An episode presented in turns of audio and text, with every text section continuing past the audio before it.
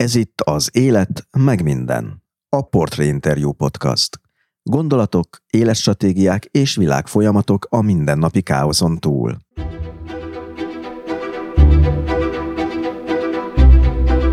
Évtizedek óta azon dolgozik, hogy diákjaival és tulajdonképpen egy egész országgal megszerettesse azt, ami nem mindenkinek tartozik a legkedvesebb iskolai emlékei közé. Éljék meg, hogy a matematika nem egy mús, nem egy ördögtől való borzalmas dolog. Éljék meg azt, hogy ez egy, ez egy óriási, fantasztikus szellemi játék, egy szellemi kaland.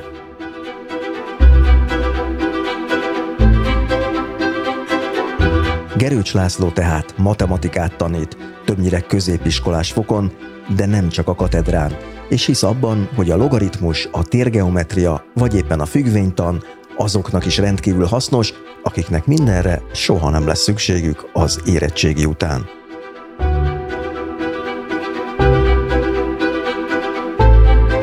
Teljesen mindegy, hogy hová kerül az életbe, hogy bölcsész lesz, vagy irodai alkalmazott lesz, vagy, vagy csőszerelő, a tiszta fejjel való gondolkodás képességére mindenhol szükség lesz. Hát ha valamelyest boldogulni akar az életbe.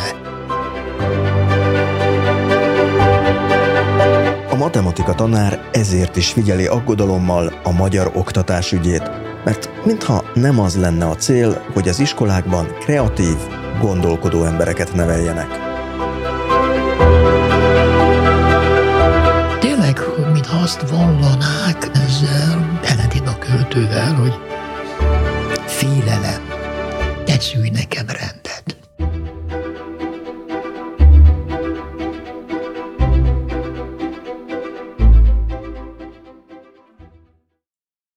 Kedves hallgatók, ez itt az Élet meg minden podcast 56. adása, én Tóth Szabolcs Töhötön vagyok. Ebben az epizódban Gerőcs Lászlóval beszélgetek rettegett és szeretett matekórákról, tehetségről és gyakorlásról, a félelem faláról, a tanárok megbecsültségéről és megalázóan alacsony fizetéséről, valamint arról, hogy sokféleképpen lehet valamin vagy valakin nevetni. A műsort egyébként sem minisztérium, sem politikai párt, sem más állami szervezet, állami alapítvány, állami pályázat, de még önkormányzat sem támogatja.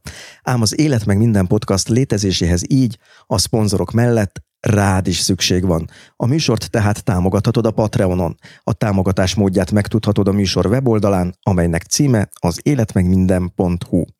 Ezen a weboldalon az epizódokhoz bőséges műsorjegyzeteket is találsz, valamint feliratkozhatsz a podcast hírlevelére is, ez pedig a Stósz, ami szintén ingyenes, tehát a műsor weblapjának címe még egyszer az életmegminden.hu.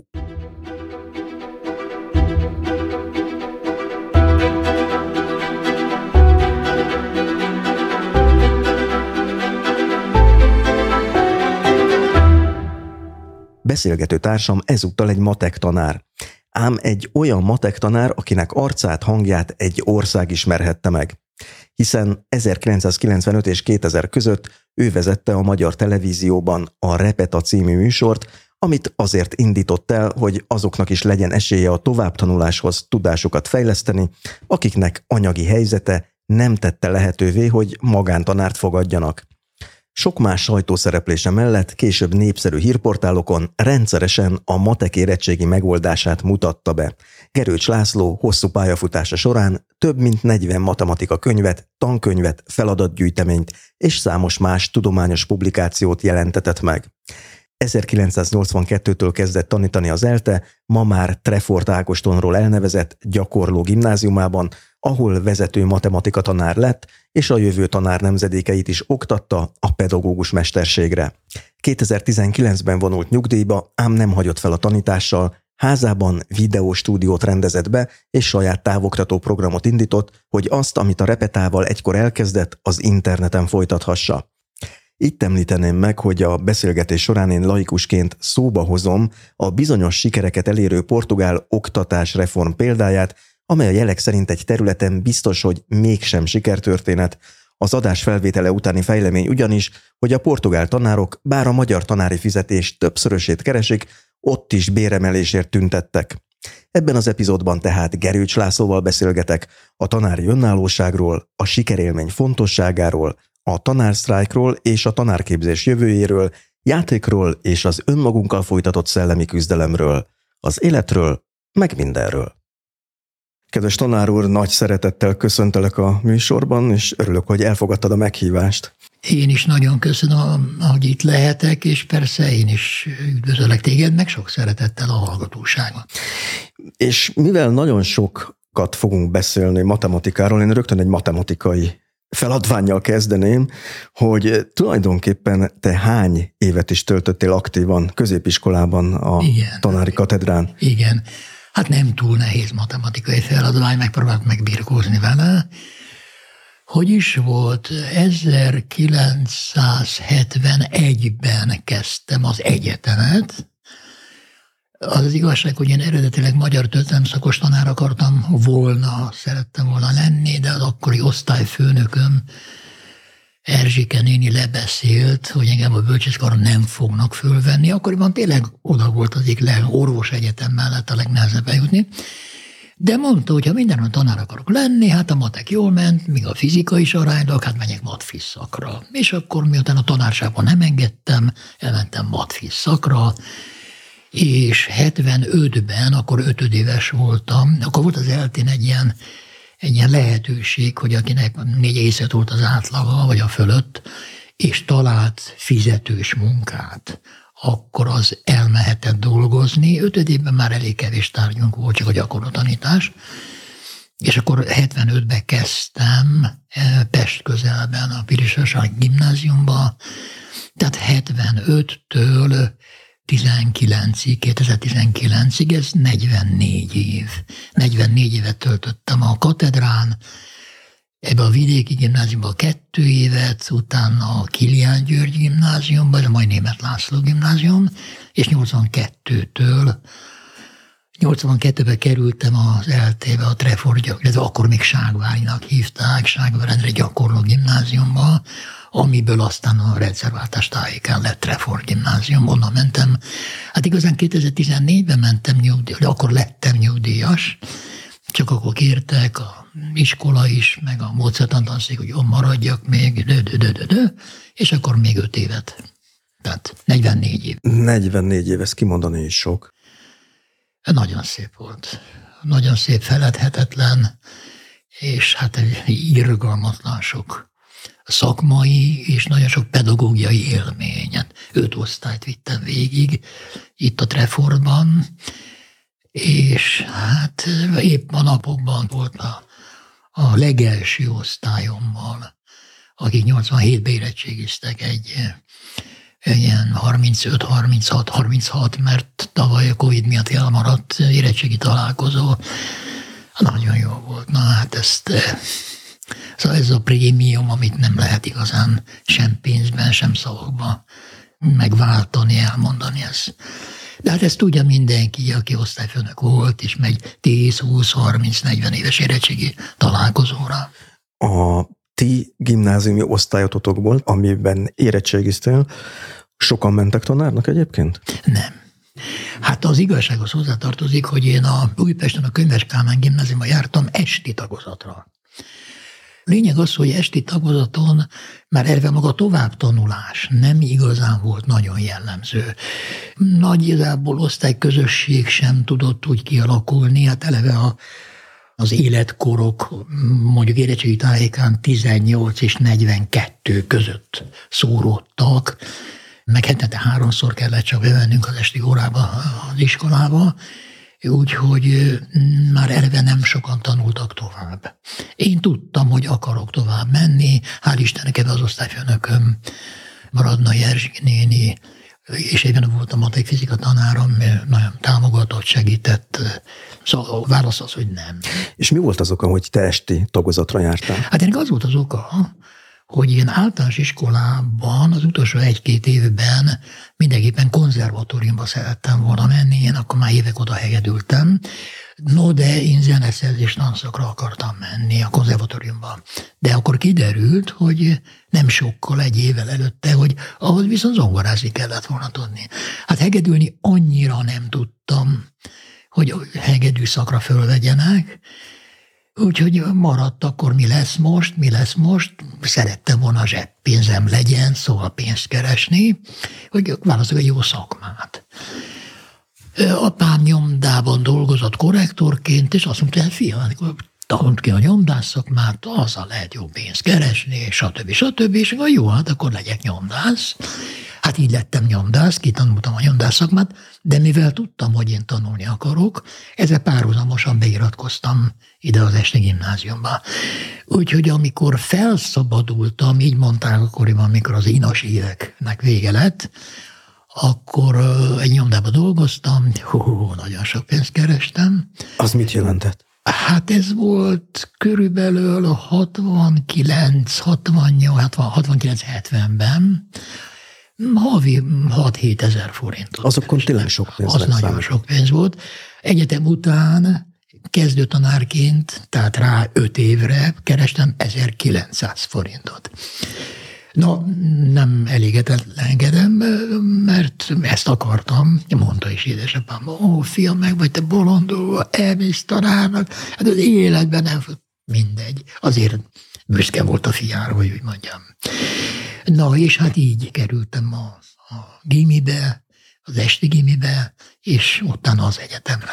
De ez az esti gimnázium akkoriban azért az egy komoly életismeretet is adott, nem? Mert hiszen nagyon sokféle ember fordult ott meg. Igen, ez így van, ez így van, ez egy nyilván nem tudatos tapasztalatszerzés volt ez, de tényleg sok tapasztalatot tudtam szerezni, ami később, már a tanítás során is Hát ösztönösen, tudatosan, ezt nem tudom megmondani, de valahogy lehetett használni, hogy nagyon érdekes volt, hogy ugye oda jártak olyan diákok, felnőttek, fiúk, lányok, férfiak, nők, akiknél az általános iskola elvégzése is nehézséget okozott, de valami miatt szükség volt az érettségére, például lehet, hogy kis fizetésemeléssel járt, vagy nem tudom mivel járt. És, és amikor láttam, hogy a tanárnő nagyon szamatosan, precízen el tud magyarázni, nem értettem, hogy ezen mit nem lehet érteni, bár tudtam, hogy a XYZ ezt nem érti. Ja, később ezek a tanári munkában, a matematika tanári munkában nagyon-nagyon visszaköszöntek. Ez egy nagyon fontos kérdés, hogy miért nem érti, mivel a probléma. Egy korábbi interjútban úgy fogalmaztál, hogy a matematika megtán a testnevelés az a tárgy, mely leginkább frusztrálja a tanulókat. Ezen keresztül tapasztalhatja meg legjobban a diák, hogy akarom, de nem megy. Igen. Mit értesz ez alatt? Hát ami a testnevelés illeti, csak nagyon röviden mondom, amikor hetedikbe, nem tudom, anyadikba magasugrás át kellett ugrani a, mit tudom én, 120 centit, és én akartam, és nem csak én, mások is voltak így, akarom, akarom, de nem megy, egyszer nem, hiába. Mondjuk arra különösebben nem lehet gyakorolni. Matematikában ezt megélni, hogy én hülye vagyok, hogy én, én ezt soha nem fogom megérteni. Kiépül egy fal. Egy fal, a, a gyerekben, ami félelmet kelt, a gondolkodását nyilvánvalóan stresszeli, és akkor még nehezebben megy. Igen, itt éli meg az ember legjobban a korlátait, egész plastikusan, hogy én ezt úgy sem fogom tudni soha megérteni, ami persze a legtöbb esetben nem igaz. Mert ezt fel lehet oldani, leginkább a félelem falának a lerombolásával amikor bejönnek mondjuk egy négyosztás gimnáziumba, nyolcadik után a kilencedikes diákok, lehet látni már az első néhány óra után azokat a gyerekeket, akik félelemből vannak, tehát a félelem blokkolja a gondolkodásukat. Nem valósulhat meg a gondolkodás szabadsága, hogy kisfiam, bármit gondolhatsz, nyugodtan mondjad, ha nem jó, megbeszéljük nagyon sokat számít ennek a falnak a lerombolásánál, hogy milyen az az osztály közösség. Hogyha valaki mond egy csacsiságot, azt harsányan, lenézően kiröhögik, mert akkor az a gyerek az életben már többet nem mer megszólalni, vagy jó a közösség, és elbírja azt, hogy néha valaki, valakik ne butaságot mondanak, nem nevetnek rajta, de nem kinevetik. Sokféleképpen lehet nevetni. Igen. Most szintén a te szavaiddal tennék fel egy kérdést. Ezt egy korábbi tanulmányodból vettem, hogy miért kell nekünk olyan borzalmas dolgokkal traktálni a fiatalságot, mint például a logaritmus azonosságai, vagy a koszinusz tétel, netán a csonkagúla térfogata, ha erre soha az életben nem lesz szüksége. Miért kell nekünk ilyennel traktálni a diákokat akkor? Gyakran, gyakran hallom, kapom ezt a kérdést. Én úgy éltem le ezt a 44 évet tanárként, hogy volt egy meggyőződésem, hogy miért is tanítjuk a matematikát, ezt, azt, azt, stb. stb. a matematikán belül.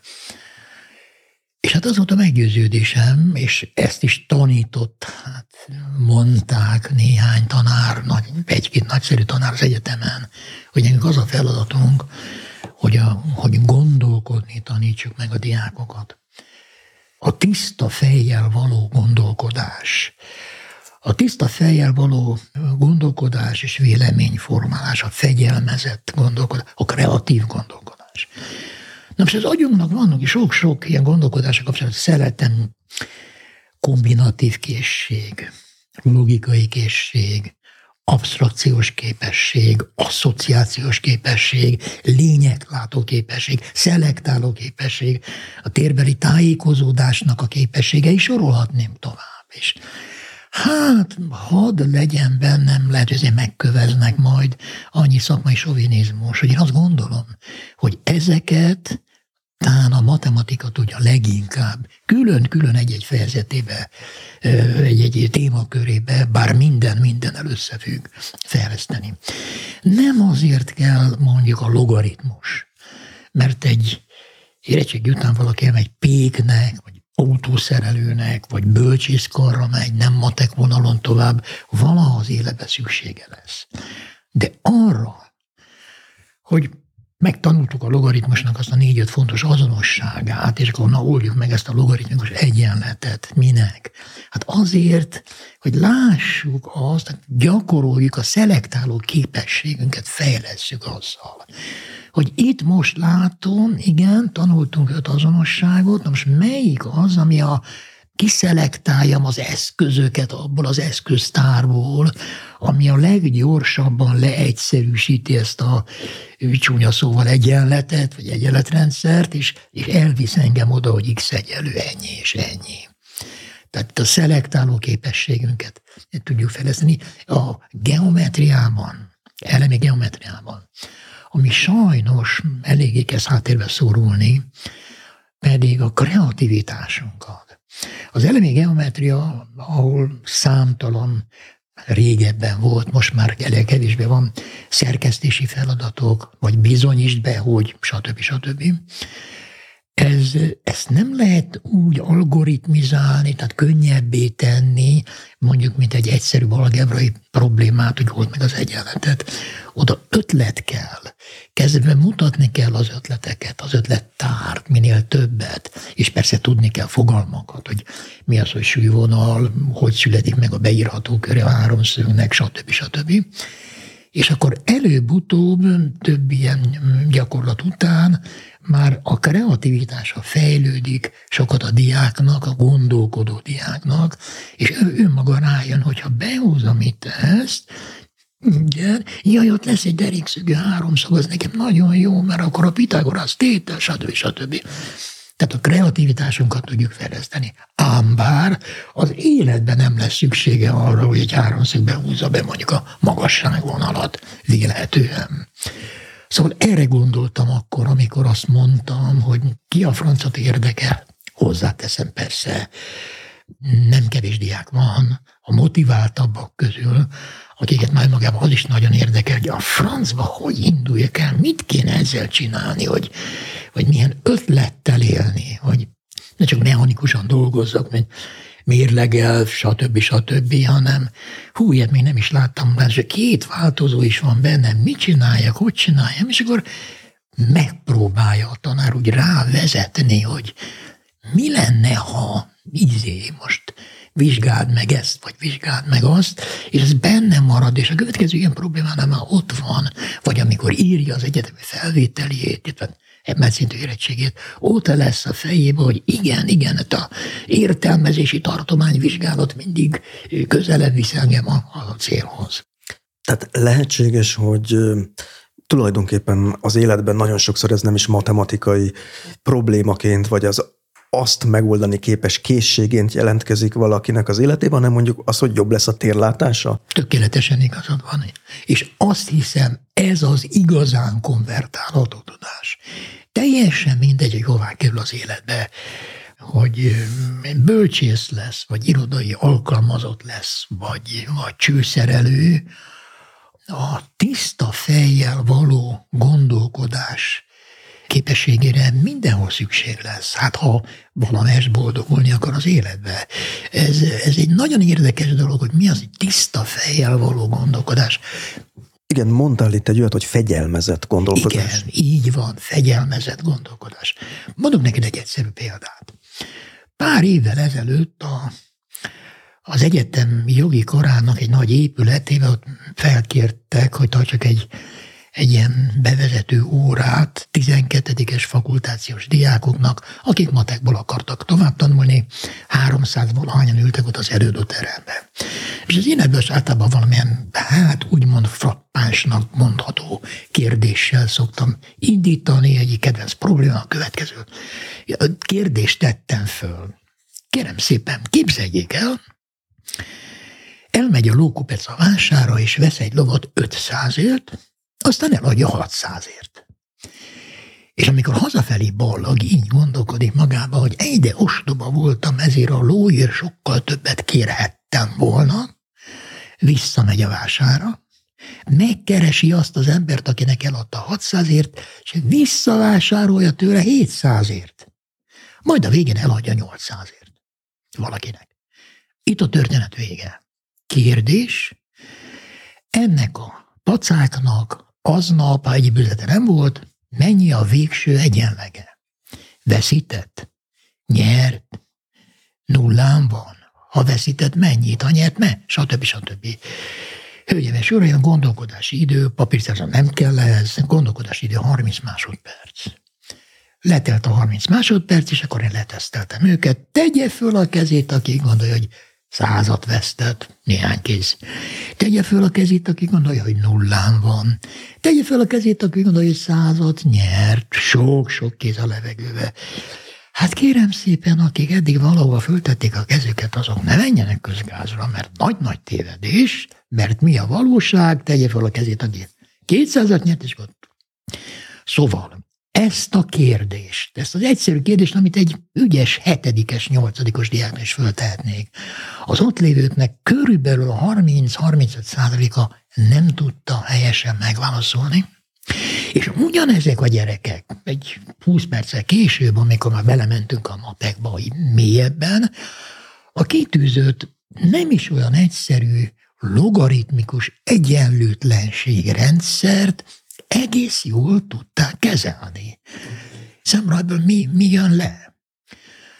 Hogy a modellalkotó képességünk és a tiszta fejjel való gondolkodás az egy kicsit nehezebben megy. A modellkezelő, amikor ott készen kapod a modellt, egy egyenletet, egy függvényt, egy gráfot, egy ábrát, egy nem tudom micsodát, azt meg úgy, úgy jó aránylag begyakorolták, és aránylag tudták kezelni. Ez egy nagyon-nagyon nagy különbség. Nagyon érdekes, mert ugye itt ennél a példánál kell valami fajta abstrakciós képesség, meg hogy hogy redukálom le számokra, mínusz 500, plusz 600, stb. stb. stb. És hogy nem számít még az se, hogy ez ugyanaz a ló, vagy nem az a ló. Tehát ki kell vennem, ki kell vennem hát belőle persze, ezeket a hát félrevezető elleneket, a csapdákat. A csapda éppen ez volt. Ez vezette félre sokaknak a gondolkodást, ugyanazt, a, hogy ennek semmi köze nincs a végeredmény. És azt mondod akkor, tehát, hogyha valaki sokat foglalkozik matematikával, megtanulja ezt a, ezt a fajta redukciót, vagy nem tudom, jó szót használok el, hát azért vagy modellalkotást. Egyre nem egyszerű a, a képlet. Én azt gondolom, hogy a, a matematikai gondolkodás fejlődése az nagyon lassú és nem látványos folyamat. ez nem olyan, mintha mondjuk hétfőn földrajzból témazáró dolgozat, Ausztrália természeti földrajza. Itt a péntek, szombat, vasárnap, előveszem a könyvet, tudom én, négy lecke, plusz a füzetbe a jegyzeteim, oda-vissza megtanulom, és egy hatalmas ötöst írok belőle. Matematikában ez nem biztos, hogy így megy. Számtalanszor megéltem, és nyilván más kollégák is, hogy témazára dolgozott hétfőn, kiavítam mondjuk szerdára, és jön a kislány sírva, hogy tanár egész hétvég gyakoroltam, matekoztam, és mégiscsak kettes. Katikám, erre a dolgozatra tíz éve készülünk. Ez egy hatalmas építmény, ahol egymásra rakodnak a dolgok. Hiába érted te a szögfüggvények, hegyes szög szögfüggvényének a lényegét, átlátod, hogy most melyiket kell alkalmazni, hogy írt föl, és a zsebszámológépedet is jól tudod kezelni. Ha a legelemibb algebrai lépések gyakorlásánál még nyolcadikba, kilencedikbe az a dolog nem emelkedett készségre. Hogy mondjam, ha Schuster nem tudja a kalapácsot használni, hiába álmodja meg a legszebb cipőt, az nem készül el. Mert az algebra nekünk olyan, mint a Schusternek a kalapács, egy fontos eszköz. Tehát ez egy, egy lassú, a matematikai gondolkodás fejlődés egy lassú folyamat, csak ha megint mondhatok egy példát. Az lenne a legjobb, ha mindenre mondanám példát. Emlékszem, ezt soha nem felejtem el, ezt az élményemet, mikor első éves egyetemista voltam, akkor találkoztam életemben először a konvergens sorozat és a határérték fogalmával. Ez egy nehéz definíció, nagyon nehéz tanítani, fakton, 11 szoktuk, nagyon komoly abstrakciót igényel és én nem értettem. És tudtam, hogy én ezt nem értem, nem, nem birtoklom szellemileg én ezt a definíciót. Tehát persze megtanultam, és használtam is, de tudtam, hogy sokat szenvedtem vele. Kész, eltett az öt év, és ötödik év végén pedig eh, készülünk az államvizsgára, hát itt az ember a legfontosabb tételeket, definíciókat átnézi, és akkor jött velem szembe ez a definíció, és eszembe jutott, hogy én mit szenvedtem ezzel első éves koromban, és hiszen nem értettem, hogy mit nem értettem ezen, mikor ez a napnál is világosabb.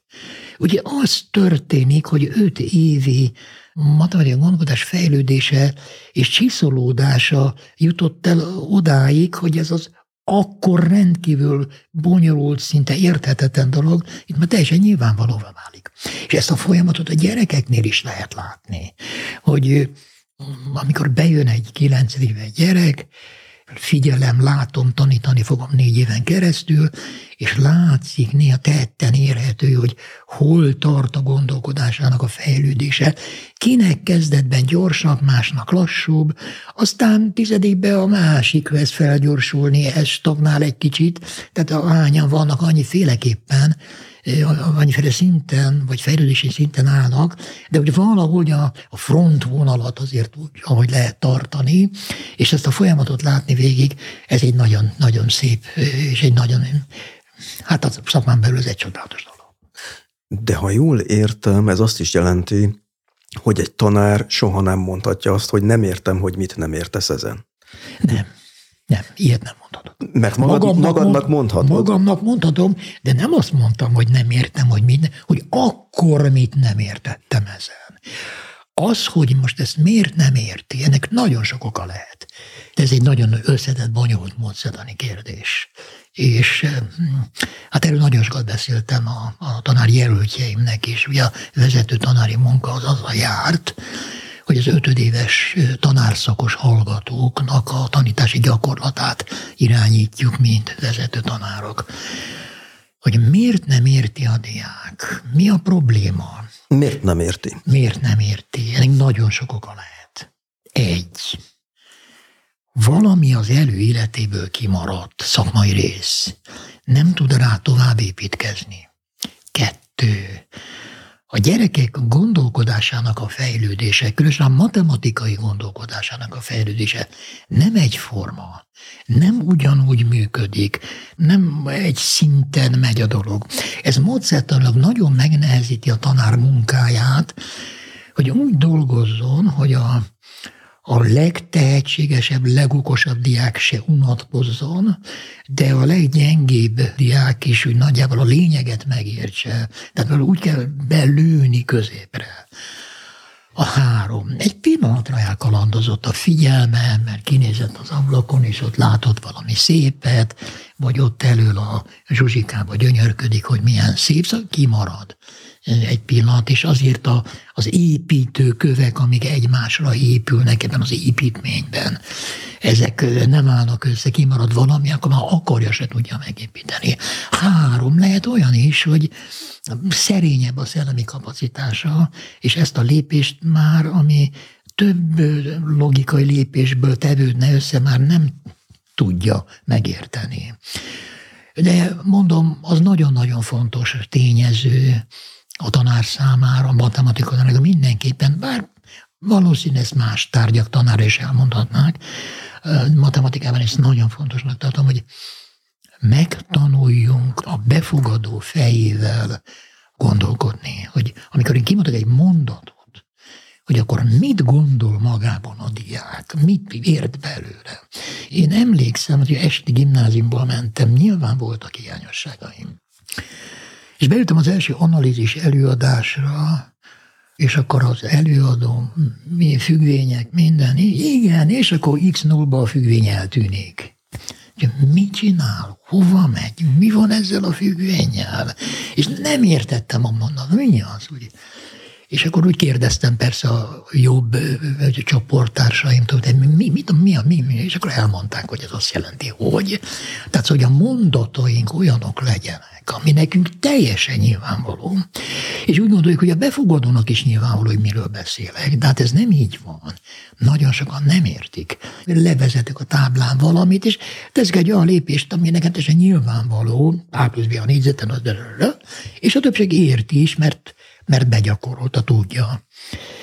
Csak zárójelbe jegyzem meg, hogy sokszor mondtam tanárjelölteknek is, amikor az, amikor az elemi algebrát tanítjuk 9 vagy 8 érdemes egy pár órával többet szánni rá, mint amit a tanterv vagy a előír nekünk, nagyon fontos, hogy ott a készség szintjére emelődjék ennek az eszköznek a használata, ami később logaritmus, trigonometria, koordinátageometria, térgeometria, kamatostul visszanyerjük ezt az időt, mert nem kell leállni azzal, hogy na most akkor ezt a két paraméteres törtet hogyan is kell nekünk összeszorozni, mert megvan benne a rutinjuk már, a készségszintre emelődött. Na jó, ezt csak úgy, úgy zárójelbe jegyeztem meg. Én ezért is mondtam, hogy a tanár, a matek tanár egyik legfontosabb ismérve kell legyen, hogy tudjon a diák fejével, valamelyes tudjon a befogadó fejével gondolkodni, mert így közelebb kerül ahhoz az előbb felvetett kérdéshez, hogy miért nem érti. Milyen oldalról fogja meg a problémát, hogy ő is részesüljön abban aha, olyan sokszor megéltem már diákoknál, magyarázok valamit, és látom, hát a tanár több évtizedes tapasztalat után már látja egy egyek szeméből, hogy, hogy abszolút áramszünet van, pedig ott van, és csinálja, és akkor, és akkor egy, egy kulcs szó, egy kulcs mondat, vagy más megközelítés, ah, most már értem, és ez a gyereknek egy akkora élmény. Egy olyan óriási élmény, hogy ezt én is meg tudom érteni, meg fogom érteni. Tulajdonképpen ezek most lehet, hogy túl súlyos szót használok, ezek az illuminációk, ezek ilyen tápláló tüzeként is funkcionálhatnak aztán a tanulásnak. Nem a kíváncsiságot táplálják, ezek Igen. a, amit te sikerélménynek mondtál talán. Így van, így van. Meg fogom tudni csinálni. És itt megint a falnak egy darabja leomlik. Mert én ezt meg fogom tudni csinálni. Tehát egy jó tanárnak addig kell visszamennie, feltérképezni a hiányosságokat, amíg ezeket a sikerélményeket, ezeket az apró megvilágosodásokat el tudja érni a diáknál? Ez lehetetlen. A jó tanár tanít egy osztályban mondjuk vegyünk átlagosan 30 diákot, tanít 5 osztályba, 150 diák, ezt lehetetlen megcsinálni aki erre diák fogékony és akarja és hajlamos, szóval önmagának is tennie kell azért, ha akarja, hogy leküzdje, és ne legyen a, hogy mondjam, hogy éljék meg, hogy a matematika nem egy mumus, nem egy ördögtől való borzalmas dolog. Éljék meg azt, hogy ez egy, ez egy óriási, fantasztikus szellemi játék, egy szellemi kaland, aminek beláthatatlan pozitív következményei vannak. Amikor én elkezdtem általános iskolába járni, aztán később ugye gimnáziumba, én az a korosztály vagyok, én 73-ban születtem, akiknél ugye ez a demográfiai csúcs volt talán az országban, és emlékszem, ez talán általános iskola vége felé volt olyan is, hogy 40 fős osztályban tanultunk. Lehet egy 40 fős osztályban úgy matematikát tanítani, hogy személyre szabva nem. ezt a félelem falát le tud rombolni? Lehet, hogy lehet. Én nagyon nehezen tudom elképzelni. Hát eleve az volna az első és egyik legfontosabb cél, hogy amennyire lehet személyre szabottan, diákra szabottan haladjunk. Tudom, hogy Katikának az algebrai eszköztárát kell erősíteni, Pistikének a geometriai szemléletét kellene erősíteni, stb. stb. Ez még egy 26-28 fős osztályban is nagyon nehéz. 42 fő az merem mondani, hogy szinte lehetetlen. Sokféle módon lehet motiválni egy gyereket, persze nem mindenkinél sikerül. Ez a tananyagba is beépíthető, hála Istennek, hogy 2000, 2000-es évek elejétől volt is egy ilyen szándék a tantervek összeállításában, tananyag összeállításában. Volt is ilyen szándék, ami utalt arra, hogy motiváltabbak legyenek a gyerekek. Itt ezen arra gondolok, hogy egyre inkább megkívánta, hogy ne csak elmélettel foglalkozzunk, hanem próbáljuk minél több gyakorlati problémát beépíteni a, a, a mondandókba, a feladatok közé például, hogy érezze a diák, hogy nem csak a levegőben ilyen elméleti fikciók vannak, hanem már tényleg, hát ezt fel kell tudni használni. Csak tehát egyes feladatokhoz ilyen narratívát adni, ez azt jelenti, hogy... Hogy ne lehet, ragyogó. Pisti kéknél tetőtérbeépítés van. És akkor sátor, tető, izé. És akkor hát oda be akarják vezetni a fűtést. Főhívják a fűtésszerelőt, hogy hát jöjjön, csinálja meg. És akkor az első kérdése az lesz, hogy hány légköbméter, amit be kell fűteni, mert nem mindegy, hogy milyen teljesítmény a kazán, meg radiál, stb. Hát akkor Pistike számolt ki ennek a tetőtérnek a, a térfogatát, minden adatot, ami kell, le lehet centizni, le lehet mérni. Egy egyszerű gyakorlati példa. De hát számtalan sok ilyet lehetne még mondani, könnyűt, közepeset, és persze jóval nehezebbeket is. Ez egy motiváló lehetőség. Egy másik, szerintem ragyogó motivációs lehetőség, nekem legalábbis bejött, hogyha egy probléma tanítása során, amikor elkezdem tárgyalni a problémát, tudománytörténeti eszközökhöz folyamodom, hogy teszem azt a valószínűség számítás, miért pont akkor kezdett kialakulni, és hogyan fejlődött, hogy alakult ki, vagy a függvény fogalma, az hogy alakult ki, hogyan változott, hogy vetődött fel a differenciál hányados fogalma, vagy arról, hogy például itt volt ez a Fibonacci nevezető nagyszerű pacák, aki megalkotta az ő máig is nagy jelentőséggel bíró sorozatát, számsorozatát, hihetetlen sok izgalmas tulajdonsága van. 1202-ben publikálta, hát amikor a tatároknak még eszükbe se jutott, hogy eljöjjenek mi felénk vagy amikor igyekszem egy problémát úgy megfogalmazni, mintha ez a 18. körülbelül 18. századi magyar nyelvezetben fogalmazódna meg. Nagyon motiváló, nagyon sokak számára. Nem tudom, akarsz egy példát igen? Igen, igen, szeretnék. Például azt mondom, hogy vétessék az együgyű triangulum nehézkedési centrálisza Továbbá MS3 szeglemény fő cirkulációjának centrálisza, és még emezen triangulum ortogonális centrálisza, Igazoltassék, hogy imigyen három pontnak adatod definiandus, miket és az Úr az ő nagy bölcsességében egy léniára teremte. A gyerekek része, egy része hasát fogja rög, és szépen megbeszéljük, hogy mit is mondtam. Ez ezt jelenti, az azt jelenti, az amasz jelenti. Tehát arról van szó, hogy a magasságpont, a súlypont, meg a köriatok a középpont, egy háromszög mindig egy egyenesbe esik, hát ezt hívjuk a háromszög Euler egyenesének. De aztán ezt be is bizonyítjuk, stb. stb. És sőt, volt egy olyan élményem, hogy így feladtam egy házi feladatot, ilyen megfogalmazásban. Egy állítás volt, egy ilyen tétel, így fogalmaztam meg, 18 év nyelvezetében, és a, a tétel végén egy kérdés, vagy igaz vala IEMS teória visszásítása? Na gyerekek, mit jelent az, hogy visszásítása? Hát a megfordja, úgy van, házi feladat, próbáld meg. És a következő órán ez nagy élmény volt, jelentkezett egy kislány. Na, Katika sikerül, igen, igen, hát hogy gyere, táblához nézzük. Tanár úr, mondhatom én bizonyítást meg megfordítást, én is ilyen 18 Persze, hogy ne? Hát a hasunkat fogtak a rögéstől, és nagyon szépen levezeteni, ha magyaráznia kellett, hogy most amit mondott, az mit is jelent, mert nem minden szót értettünk belőle.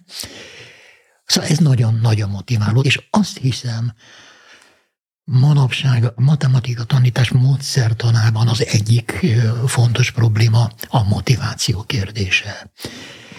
Régen, mondjuk amikor én diák voltam, azelőtt megmondom még inkább, nagyon fontos motiváció volt a, a természetes emberi kíváncsiság.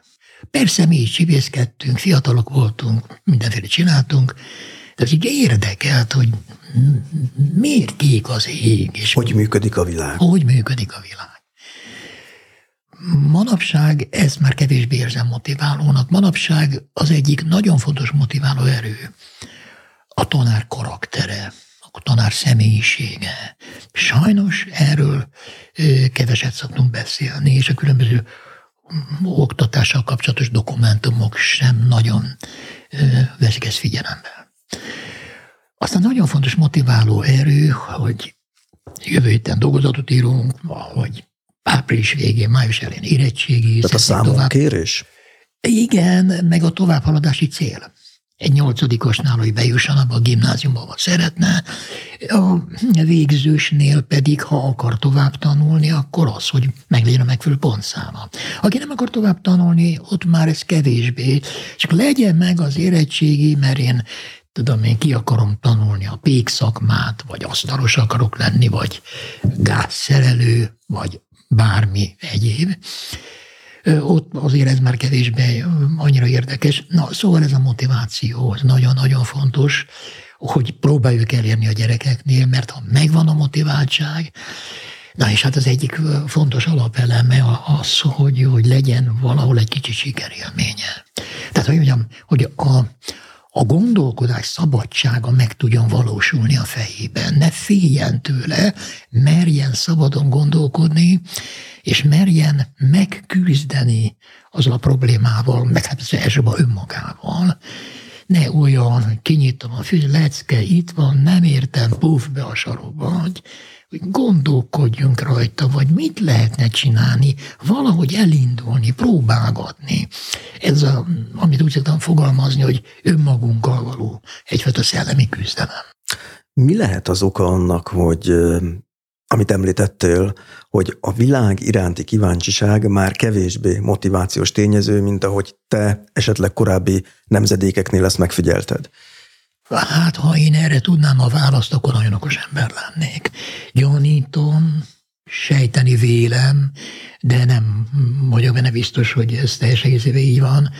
Tehát annyira felpörgött, felgyorsult a világ az utóbbi években, évtizedekben, az internet, meg, meg hát mindenféle, ami e köré fonódik, vagy ezekkel kapcsolatos, ez is közrejátszhat És talán még az is, hogy ilyen fiatal közösségek valahogy kevésbé alakulnak ki, nem maradnak tartósak, mm, szétbomlanak, nem alakulnak ki olyan közösségek, olyan baráti közösségek, esetleg valamiféle szakmai közösségek diákok körében, mint amire én emlékszem, amikor gimnazista, vagy még kisebb voltam, vagy még az egyetemi éveim alatt is.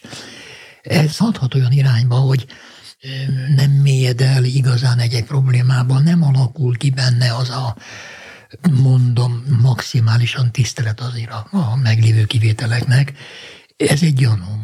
Hogy ez tényleg így van, vagy nem így van, ezt nem tudom. Most abba a tudatállapotba kerülhetek, mint egy gyerek, aki megkérdezi, hogy miért kék az ég, és folyamatosan teszi fel a kérdést, hogy miért, miért, miért. De így megfogalmazódik bennem, hogy mi lehet az oka vajon annak, hogy, hogy ezek a diák vagy szakmai közösségek kevésbé jellemzőek az iskolában, hogy több iskolába járnak, nagyobb a mobilitást, többet költöznek az emberek? Nem, nem, nem. Én legalábbis nem tudom, én ezt nem gondolom. Az is számít hogy a, a lakóhelyen, ahol lakik, ott van-e, ki tud-e alakulni egy olyan, már a homokózótól kezdve, akár egy olyan baráti csoport, közösség, ami aztán mm, nagyon sokáig megmaradhat. Nekem a legjobb barátaim manapság, négy, öt, hat, hát akik még élnek közülük, azok igen, azok szinte homókozó korabeli barátaim voltak. Erre, arra mindenhova sodott bennünket az élet, de valahogy azért a kapcsolat megmaradt. A lakótelepeken, amikor már inkább ott ülök a számítógép előtt, és ott nyomkodom a, a gépet, és ezt, azt, azt csinálok, nincsen, hogy lemenjek, és ott beszélgessünk, focizzunk, pilinszkálni, nagyon szeretünk pilinszkázni, vagy bármi egyebet, vagy emélyünk kirándulni. Ez manapság már annyira nem divat. Tehát itt tulajdonképpen a, a családok, amiben fölnőttek ezek a gyerekek, vagy fölnőnek ezek a gyerekek, az életmódjának a megváltozása állhat-e mögött? Hogy, hogy összetevője a dolognak, az valamilyen szinten az egészen biztos. És hát változott a világ de azt talán segíthet, hogy a matematika tanuláshoz, vagy a matematikai készségek fejlesztéséhez valamiképpen hozzátartozik a játékos elme, vagy az erre való rátalálás. Igen, hát ugye játékosan tudom ezt csinálni, akkor, és megtalálni azt a játékot, mit tudom, egy három éves kisgyerek kapott ajándékba ilyen műanyag kockák, hákungulák, gömbök, pirosak, sárgák, zöldek, stb.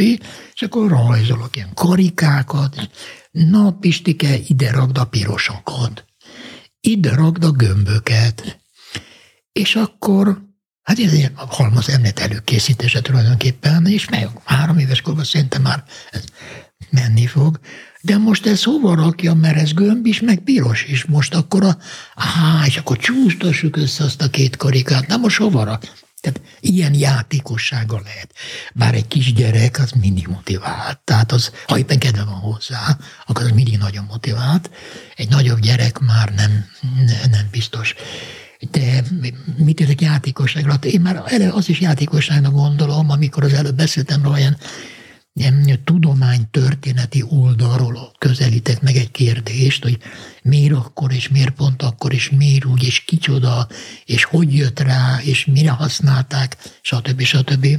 Mikor elmesélem, játékos, ez is játékos, hogy 2400 évvel ezelőtt egy zseniális görög matematikus hogy számolta ki a Föld kerületét rögtön kezdek, hogy hát honnan tudta, hogy gömb egyelve, mi, mi, hogy merte, mikor 1500 évvel később valaki ezt mondta, azonnal küldték a mágiára. És, és akkor igen, vajon hogy jött, hogy sejtette meg, hogy gömb, és ha már gömb, akkor hogy méri meg a és a hozzá szükséges matematikai apparátus az tizedik osztályban már tökéletesen megvan, sok számolás sem kell, csak hogy az öt lehet hú, hogy, hogy lehetnék én is ilyen okos ember, milyen okos emberek vannak. Hát, vagy szívem szerint, mivel nyilván nem tudom megcsinálni, de én bevezetnék egy fél évnyi, vagy mit tudom én hova, egy tantárgyba be slisszolva a sakkozást, Igen? vagy a bígyelést. Hát az is matematika. Az agyunknak azt a szeletét használjuk, ami matematika. Hogy előre három lépést. Mi? Ha ezt csinálom, akkor mi lesz, és akkor utána még mit tudod csinálni? Hát ez rettenetes, tiszta matematika.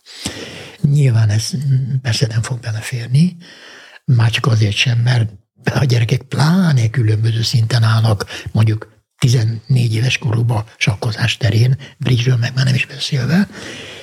Na, szóval ott tartottunk, hogy a tiszta fejjel való gondolkodás és a motiváció alapvetően a nagyon-nagyon fontos dolgok. Vagy önmagunk, már most a diákról beszélek, önmaga ismerete. Hát én tudom a Pitagoraszt, tehát megtanultam. Ez rendben van. De tudod-e felhasználni, alkalmazni? Tehát tudod, de mégsem tudod, mert nem emelkedik készség szintjére.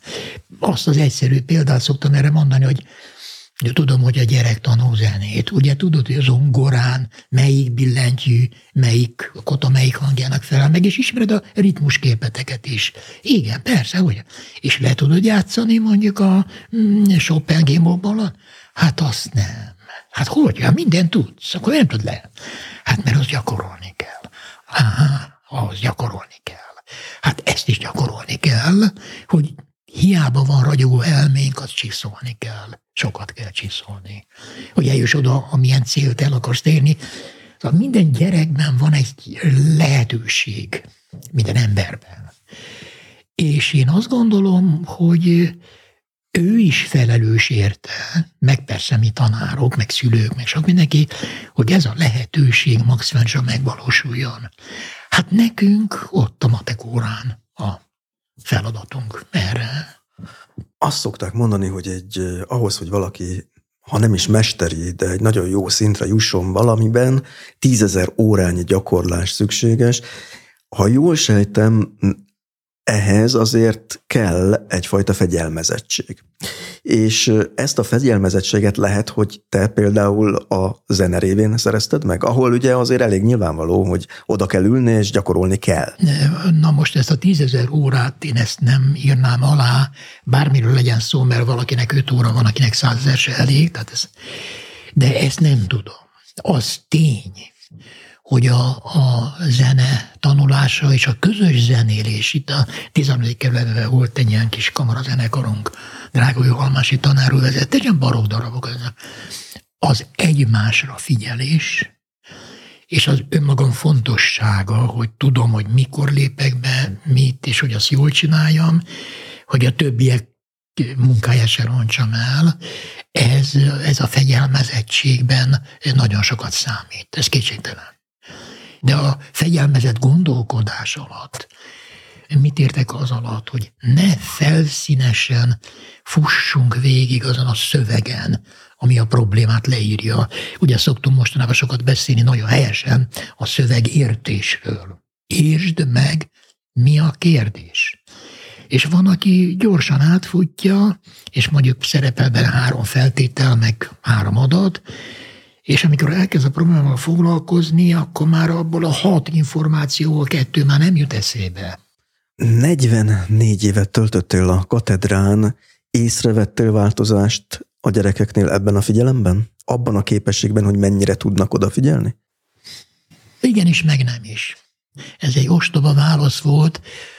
Ugye általában egy csoportban vannak nagyon jók néhányan, van a nagy középmezői, meg hát vannak a gyengébek és ebben a középmezőnyben lévő diákoknál, és ez összehasonlítva a 40 évvel ezelőtti középmezőnyben lévő diákoknál, néha igen látom, annyira pörög a világ, annyira gyorsan változnak a dolgok, hogy egy szöveget így elkezdeni gyorsan elolvasni, és ez a, a tökéletes megértésének a rovására megy, nem mélyed el abban a szövegben, hogy na mi is van itt leírva, és a modellt adott esetben egy ábrát, hogyan készítsem el hozzá. Van egy ilyen érzésem, hogy 40 évvel ezelőtt ez, ez azért jobban jobban tudott menni, jobban odafigyelt, de magamon is észreveszem, hogy Például megnézzük egy filmet. Ugye 40 évvel ezelőtt egy filmben volt, hogy 5 perces vágások voltak, 3-4 perces izgalmas dialógusok voltak. Ma megnézzük egy filmet, pörög, pörög, egy percnél hosszabb vágás már nem is létezhet egy filmben. És a dialógusok is olyanok, hogy pillanatok alatt föl lehet fogni. Nagyon sokat nem kell gondolkodni rajta. Amiből, amiből nekem az jött át, hogy a múltkor, nem tudom, pár éve valamelyik csatornán ment egy, ment egy film, egy régi magyar film, amit én annak idején nagyon szerettem, többször is megnéztem, most meg azt mondom, faj, de unalmas, mit tetszett nekem ezen annyira? magamon is látom ezt a, ezt a hibát, vagy agyi visszafejlődés, nem tudom micsodát, hogy pörög, pörög az ember, és hát így a szövegekben való elmélyülésre lustábbá válik egy kicsit. Ami persze a tanári munkát megnehezíti. Megnehezíti, de végtelen türelem kell hozzá. Mert azt akarom, hogy minden kiből az előbb említett benne lévő lehetőség valahogy megvalósuljon.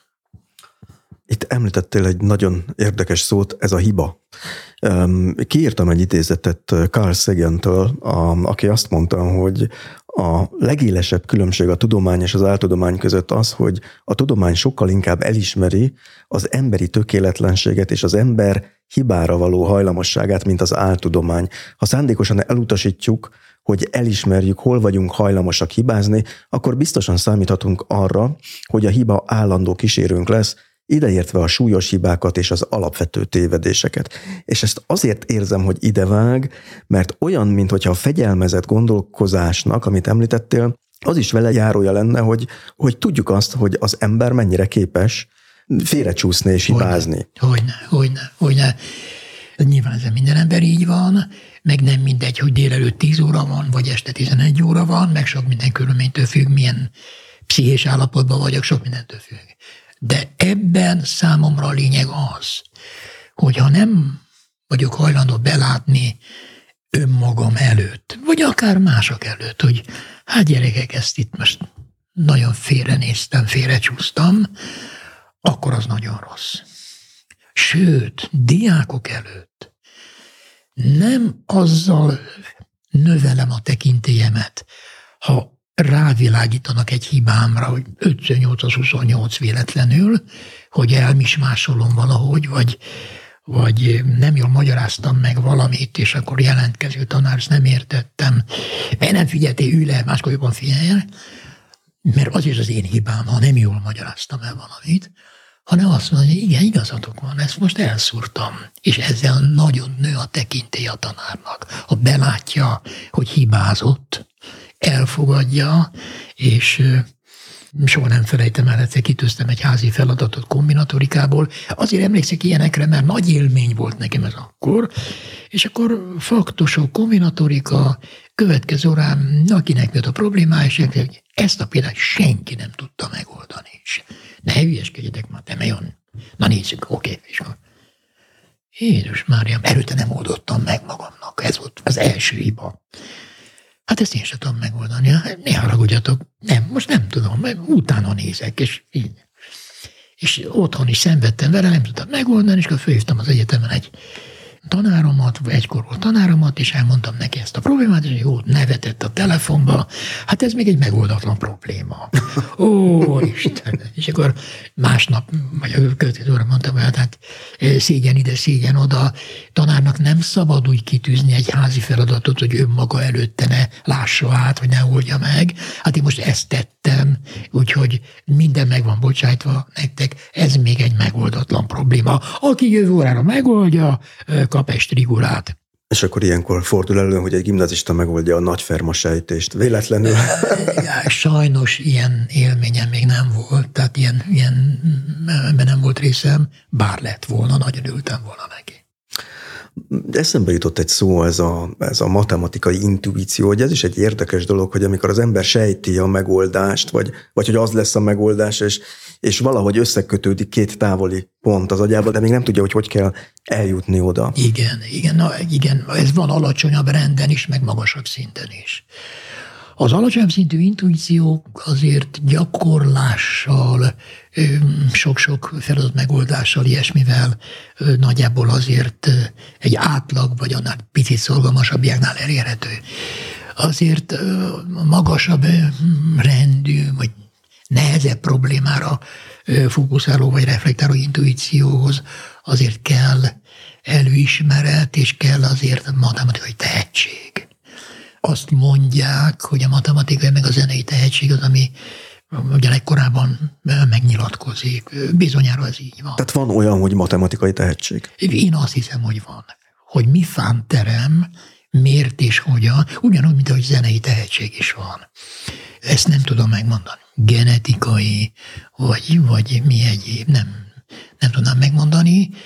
Igen, láttam, akár diákok között, a diákjaim között, akár az évfolyamunkon, ahova jártam, nagyon-nagyon tehetséges, kiemelkedően tehetséges, okos, kreatív gyerekeket, és láttam olyanokat, akik meg hát nehezebben értették meg, háromszor annyi energiabefektetése jutottak addig el, hogy a, a vizsgákon valahogy megfeleljenek. Hát én meg úgy valahol a középmezőnyben ott jól el voltam. Ez akkor viszont egy nagyon fontos kérdést is felvet, az, hogy mire koncentráljon egy oktatási rendszer? A tehetségesekre, vagy a lemaradókra? Hát azt hiszem, az oktatási rendszer úgy külön-külön önmagába ezekre nem koncentrál. Ahogy az egész tömegre koncentrál nyilván. Persze gondot kell fordítani, ha kell pénzeszközökkel is, a tehetség gondozásra. Most a lemaradókkal kapcsolatban pedig azt hiszem, az volna a legjobb tennivaló, hogy azért az átjárhatóság biztosítva legyen.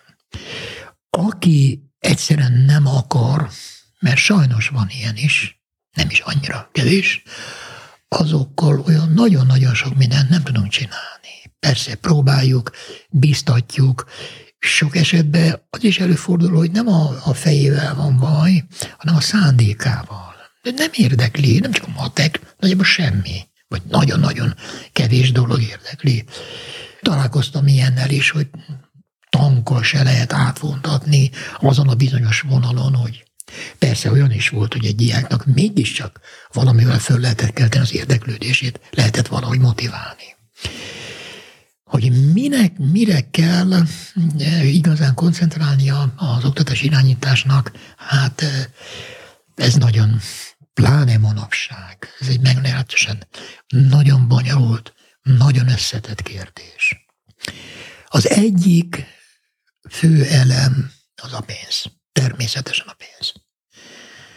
És itt most nem csak arra gondolok, bár erre is gondolok, hogy minap beszélgettem egy kollégámmal, ő közelít a 60-hoz, 31-2 éve van a pályán, kiváló matek tanár, osztályfőnök, stb. stb. és hazavisz nettó 260-270 ezer forintot.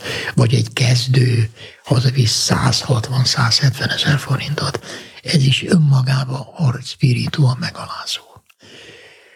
A pénznek az egy olyan összetevője is van, hogy hogy néznek ki és ebben az iskolák, hogy hát most ebben az időszakban ugye a fűtés, meg a olvastam, van olyan iskola, 15 fokban ülnek a gyerekek, ami már elvett törvény sem engedi meg, hogy omladoznak a falak, hogy néz ki a WC, hogy a tanár maga viszi be a fénymásoló papírt, vagy ha tisztességesen akar inni a táblára, akkor a, ő veszi meg azt a jobb minőségű krétát, amivel könnyebben jobban tud dolgozni. Sorolni lehetne, ugye mind-mind pénz. És a pénznek van még egy összetevő, vagy aspektus ebben a kérdésben, hogy olyanok menjenek erre a pályára, és egy nagyon picit lekanyarodok a, a tanárképzés oldalára. Tegyük meg. Olyanok menjenek a pályára, akik tényleg odavalók, most nem csak az, hogy tudják azt a biológiát, magyar, matematikát, akármit, amit tanítani fognak, hogy tudják és szeressék, hanem legyen bennük az az egészséges exhibicionizmus, hogy most ki akarok állni. És ott most 45 percen keresztül ezeknek a gyerekeknek a szemébe nézni és elmondani, hogy jöttem most ez a dolog, ami éppen ahol tart a tananyagban. lelkesen és örömmel csinálják. Bizony már a pályán vége felé is az volt a tapasztalatom, hogy nem feltétlen olyanok mennek erre a pályára, aki igazán odavalók, ám bár a matematikát megfelelően tudják. Számtalan olyan végzős egyetemistával találkoztam, aki csak azért jött elvégezni a tanítási gyakorlatát, mert ez szükséges feltétele a diplomának. De beszélgettünk, elmondta, hogy hát ő, neki már megvan az állása, nem tudom, egy biztosítónál, vagy valami bankba, vagy megy külföldre, de ő ilyen körülmények között ő nem akar, meg igazán nem is akar, csak hát most ide vették föl, ezt végigcsinálta, meg diploma legyen, és akkor 35 évvel ezelőtt körülbelül, ha mi jöttek a tanári jelöltek jelentkezni a gyakorló tanítás, és kérdezték, na, Isten, hát micsoda buta kérdés, hát persze, hogy tanítani, hát ezért jöttem ide, hogy tanítsak. Hát ez ugye azért is nagyon fontos kérdés, mert lehet látni a, az iskolákban a tanító tanároknak a korfáját. Főleg a reál tantárgyaknál van gyakorlatilag már vészhelyzet, nem tudom, jó szót használok Én el. azt hiszem, nyugodtan lehet mondani, de ha netán mégsem egy-két év múlva biztos, hogy az lesz. Biztos, hogy az lesz. Többek között ezek a korfák, ugye most a, a tanártüntetések, sztrájkok, engedetlen, stb. kapcsán jöttek elő. És ebben igazán, hogy az előbb beszéltünk a pénzről. Ez egy nagyon fontos összetevője ennek az úgymond lázadásnak. A másik összetevője pedig egy tartalmi dolog, hogy mit, mit akarunk, mit tanítunk, hogy tanítsuk. Ez a, az életre gyilkolt NAV olyan dolgokkal van tele, ami tényleg túlterhelté teszi a diákokat. Ez a nemzeti alaptanterv. Ez a nemzeti alaptanterv. És néha azt látom, hogy, hogy nem is annyira egy területet, egy tudományt, hanem valami ideológiát kellene tanultanunk, ami ellen persze nagyon sokan berzenkednek, és ezt a diákok is látják, és ők is berzenkednek. Aztán a módszertani ki, hogy hogyan, hogy hol van itt teljesen kiteljesedve a kooperatív tanulás, tanítás, tanulás, az összedolgozás, az egyénre szabás, szóval millió, millió dolog. Na és hát aztán ami végén megalázó a hatalomnak a reakciója, arra, ahogyan, ahogyan reagálnak ennek a petős társadalomnak a, a felszólamlásaira, a sztrájkok, hát ami mostanában folyik rendnek kell lenni, legyen rend. Hát ugye a belügyminisztériumhoz tartozik már az oktatás. Így van. Önmagában egy kicsit rivol. Már eleve borzalmas, hogy nincs az oktatásnak, vagy akár az egészségügynek és meg oktatásnál egy külön tálcája, ami nagyon fontos lenne, egy hozzáértő személyvezetésével.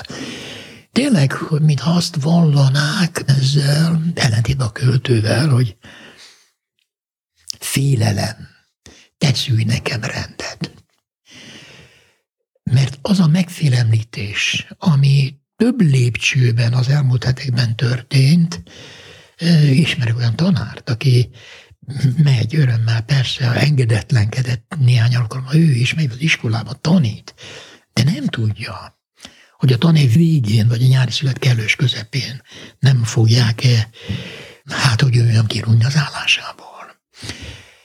Na és ezt persze látják a jövendő pedagógusai, az előbb beszéltünk ugye a tanárjelöltekről, hát még kevesebben fogják ezt a pályát választani, sőt, sokan még kevesebben ezt az országot választani.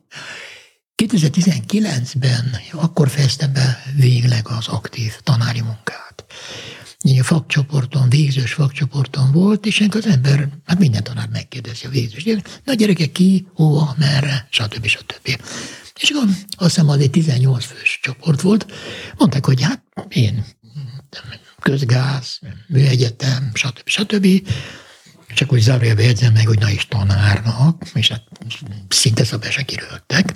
Na, mindegy, nem is azt akartam mondani. A 18-ból 12-en vagy 13-an már határozottan mondták, hogy ők beadták a kérelmüket két vagy három külföldi egyetemre is, az pedig tapasztalatból tudjuk, hogy aki ott elkezdi, öt évet oda jár egyetemre, ilyen-olyan gyakorlatokon vesz részt, szinte integrálódik abba a társadalomba, ne Isten talál egy partnert magának, szóval nagyon-nagyon jó eséllyel már csak sátoros ünnepekre fog haza jönni. És így szépen a szürke állomány, a magyar szürke állomány, hát még rossz értelemben még inkább elszürkül. Tehát illúzió azt gondolni, hogy aki kimegy, tehát a tanári pályára készülve kimegy külföld egyetemre, az majd az ott megszerzett tudással haza fog jönni, hogyha nincs színvonalas magyar tanárképzés. Ne, nem is kell ez külföldre menni. Illúzió azt gondolni, hogy aki tanári pályára készül, és tegyük fel, az Isten is oda teremtette a katedrára, hogy az száz százalék, hogy ő 5-6-8-10 év múlva is ott lesz. Mert egyszerűen olyan a rendszer, olyan az egész a működése, megint az anyagiak is persze közjátszanak, hogy azt fogja mondani, hogy éppen férjez, megy, nősül, családja lesz, stb. stb. Ugye az a probléma ezzel, hogy a tanári munka az egy kreatív szellemi munka. Sajnos odafönt sokan azt gondolhatják, hogy most mit, van átlag napi 5 órája, ami 45 perc. Egy megtartja, az hazamegy és kész. És fogalmuk sincs arról, hogy az az öt óra, a mögött hány óra van.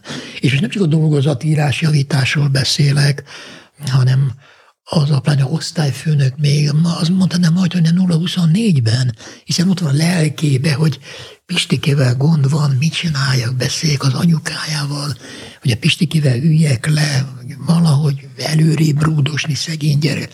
Rettentő sok összetevője van. Csinálja a millió kirándulásokat, biciklitúrákat, amiért természetesen egy büdös fillért sem kap. Azt hiszem a politikai propaganda nagyon jól kihasználja azt, hogy, hogy a társadalomnak legalább egy része nem rendelkezik információval arról, hogy azon túl, amit az iskolában, a tantermekben megtapasztal, mi mindennel kénytelen, vagy, vagy a hivatásából adódóan kell foglalkozni egy tanárnak, onnantól kezdve, hogyha hazamegy, még dolgozatot javít, stb. Mert hány és hány embertől hallottam vissza azt, a, azt az ilyen köztudatba becsepegtetett dolgot, hogy mit ugrálnak a tanárok, nyáron nekik szabadságuk van. Mit Két ugrálnak a tanárok, nekik nem tudom, egy héten ennyi órájuk van, ami egyébként valószínűleg magas óraszám. De hogy ez nem veszi figyelembe mindazt a munkát, ami ahhoz kell, hogy felkészüljön az órára, hogy dolgozatot javítson, hogy megtanulja az új információkat, ha van a szakterületén, legyen egy kis kitekintése, Igen, és a többi, és a többi. És hát még hadd tegyek hozzá valamit, hogy az egy elég erős lelki koncentráció bemenni az osztályba, ott ül 28 gyerek, tekintet rám, irányul, és hogy ők várnak tőlem valamit, és 45 perc át lekössem, vagy valami érdekes dologgal, hogy ő úgy gondolja az a 28 diáknak a többsége, hogy na ez érdemes volt ezt a 45 percet végigülni, az elég erős lelki koncentráció kell, amire fel kell töltődni. De nincs idő feltöltődni, mert nagyon-nagyon sok tanár esetében munka után első másodállás, másik másodás, harmadik más. Hát olyanokról, hogy aztán minimum havonta egyszer egy könyvet megyen magának, vagy színházba elmenjen a párjával, hát nagyon keveseknek adatik meg ez a lehetőség, de önmaga feltöltődése, önmaga pszichés újratermelése nem tud igazán ilyen körülmények között megvalósulni. Ebből ez az is következik, hogy sokszor és sokaknál már kicsit a fáradtság és a dekoncentráció miatt, vagy a feltöltetlenség miatt alacsonyabb színvonalúvá válik a, az ő oktatása, amiről alapvetően nem tehetne, de hát ilyen a rendszer, ezáltal a befogadó is alapcsajabb színvonalú tudásra tesz szert, és így újra termelődik egyfajta igénytelenség. Ettől féltem nagyon-nagyon-nagyon azt a dolgot, meg hát ugye az az érzésem, hogy a hatalomnak nem érdeke az, hogy tiszta fejjel, kreatívan és kritikusan gondolkodó emberek kerüljenek ki a padokból. Nem kell kritikusan gondolkodni, hiszen nem kell gondolkodni.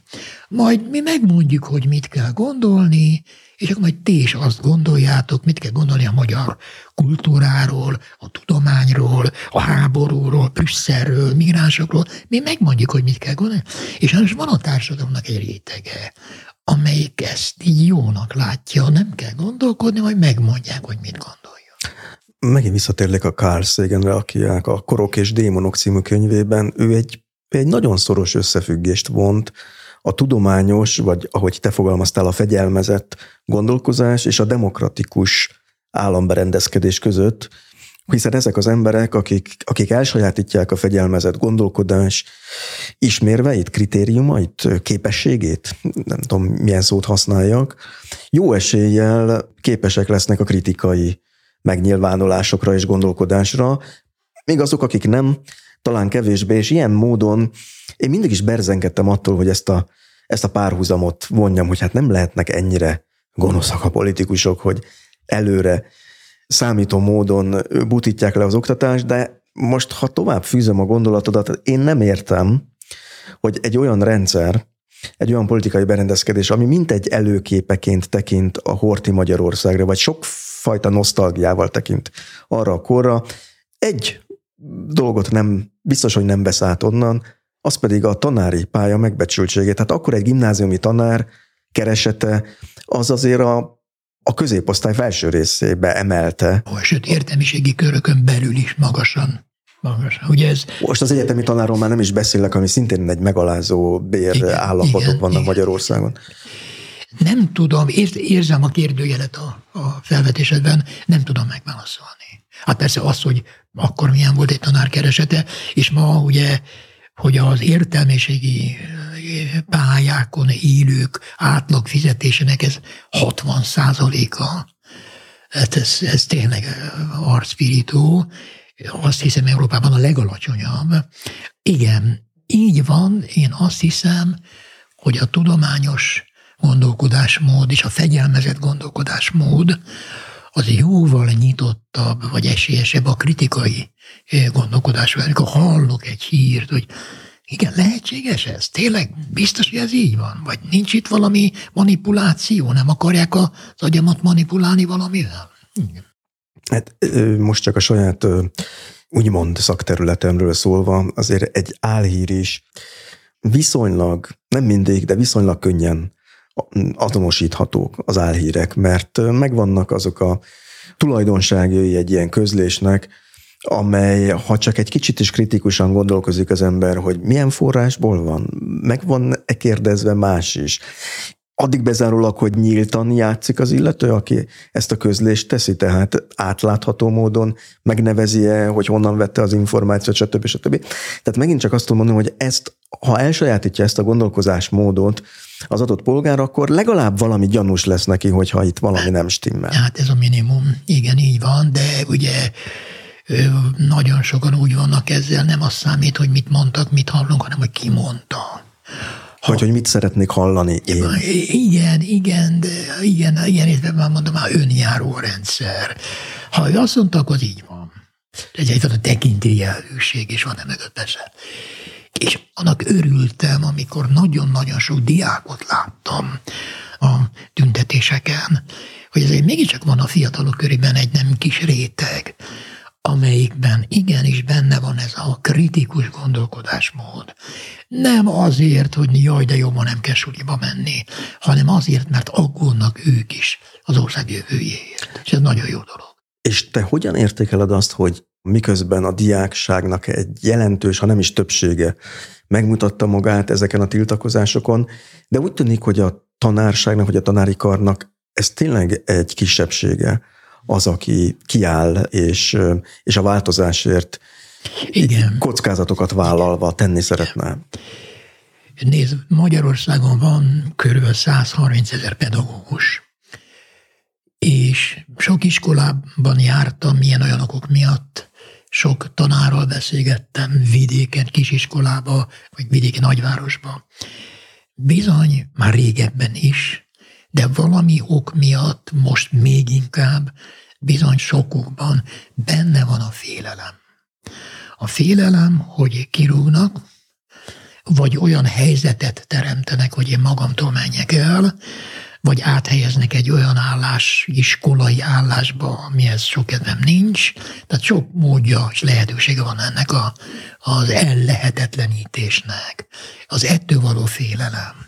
Most meg még inkább, amikor a megfélemlítés dívik, ugye említettük ezt a félelem tesző nekem rendet, jelszót odafönt, ami úgy tűnik esetleg működik is, bár nem tudjuk, hogy ezek az elégedetlenségi mozgalmak, sztrájkok, egyebek hová fognak vezetni.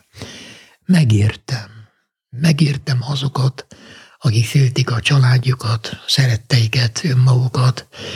Nem is tudom, hol olvastam, hogy ma az oktatás ügyet a nagyon jó módú, jól kereső férjek tartják el. Ő az elég erős állítás. A, igen, valahol nem tudom, melyik hírportálon olvastam.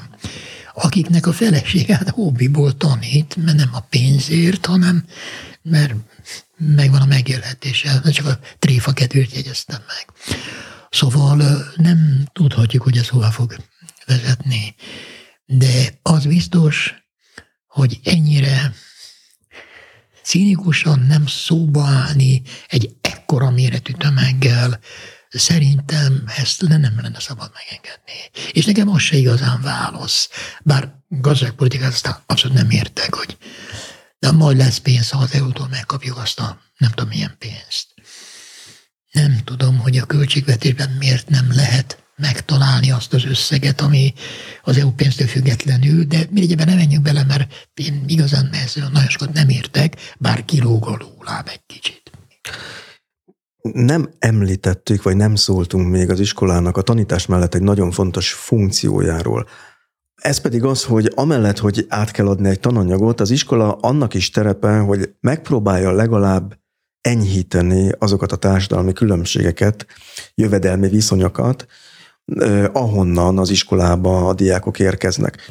És én érdeklődve olvastam egy korábbi veled készült beszélgetésben, hogy amikor te a 90-es évek közepén egy televíziós műsort indítottál, ami a Magyar Köztévén volt, és valószínűleg a nevedet és a hangodat nagyon sok hallgató onnan ismeri, ez volt a repeta.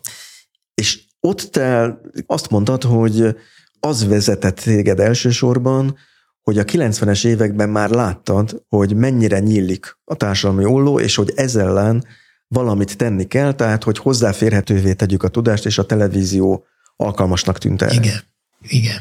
Ugye akkor, még ez 95 vége felé volt, ha jól emlékszem, igen, látszott már, a, na de abból indulok ki, hogy a, önmagában egy jeles érettségi az messze nem volt elég sikeres egyetemi felvételéhez. Ugye akkor még nem volt kétszintű érettségi.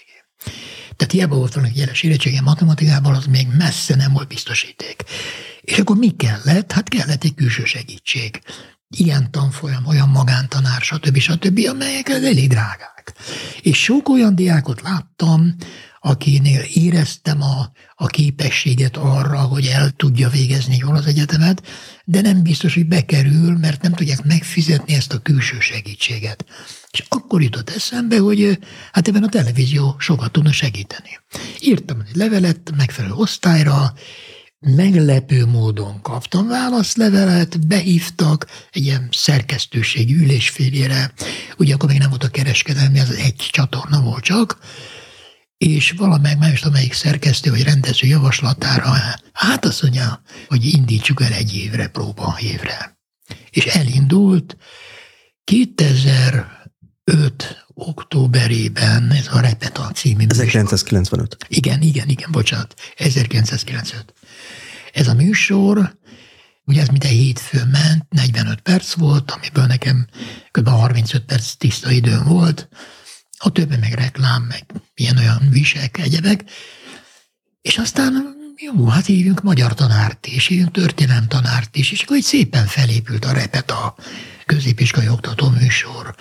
Öt éven átment. Öt éven keresztül ment, a megszűnése is egy fantasztikus volt, hogy megszűnt, mert a kuratóriumnak voltak olyan mélyépes hangadói, akik azt mondták, hogy hát ez a műsor, hogy is mondták, nem erősíti a magyar ifjúság identitás tudatát.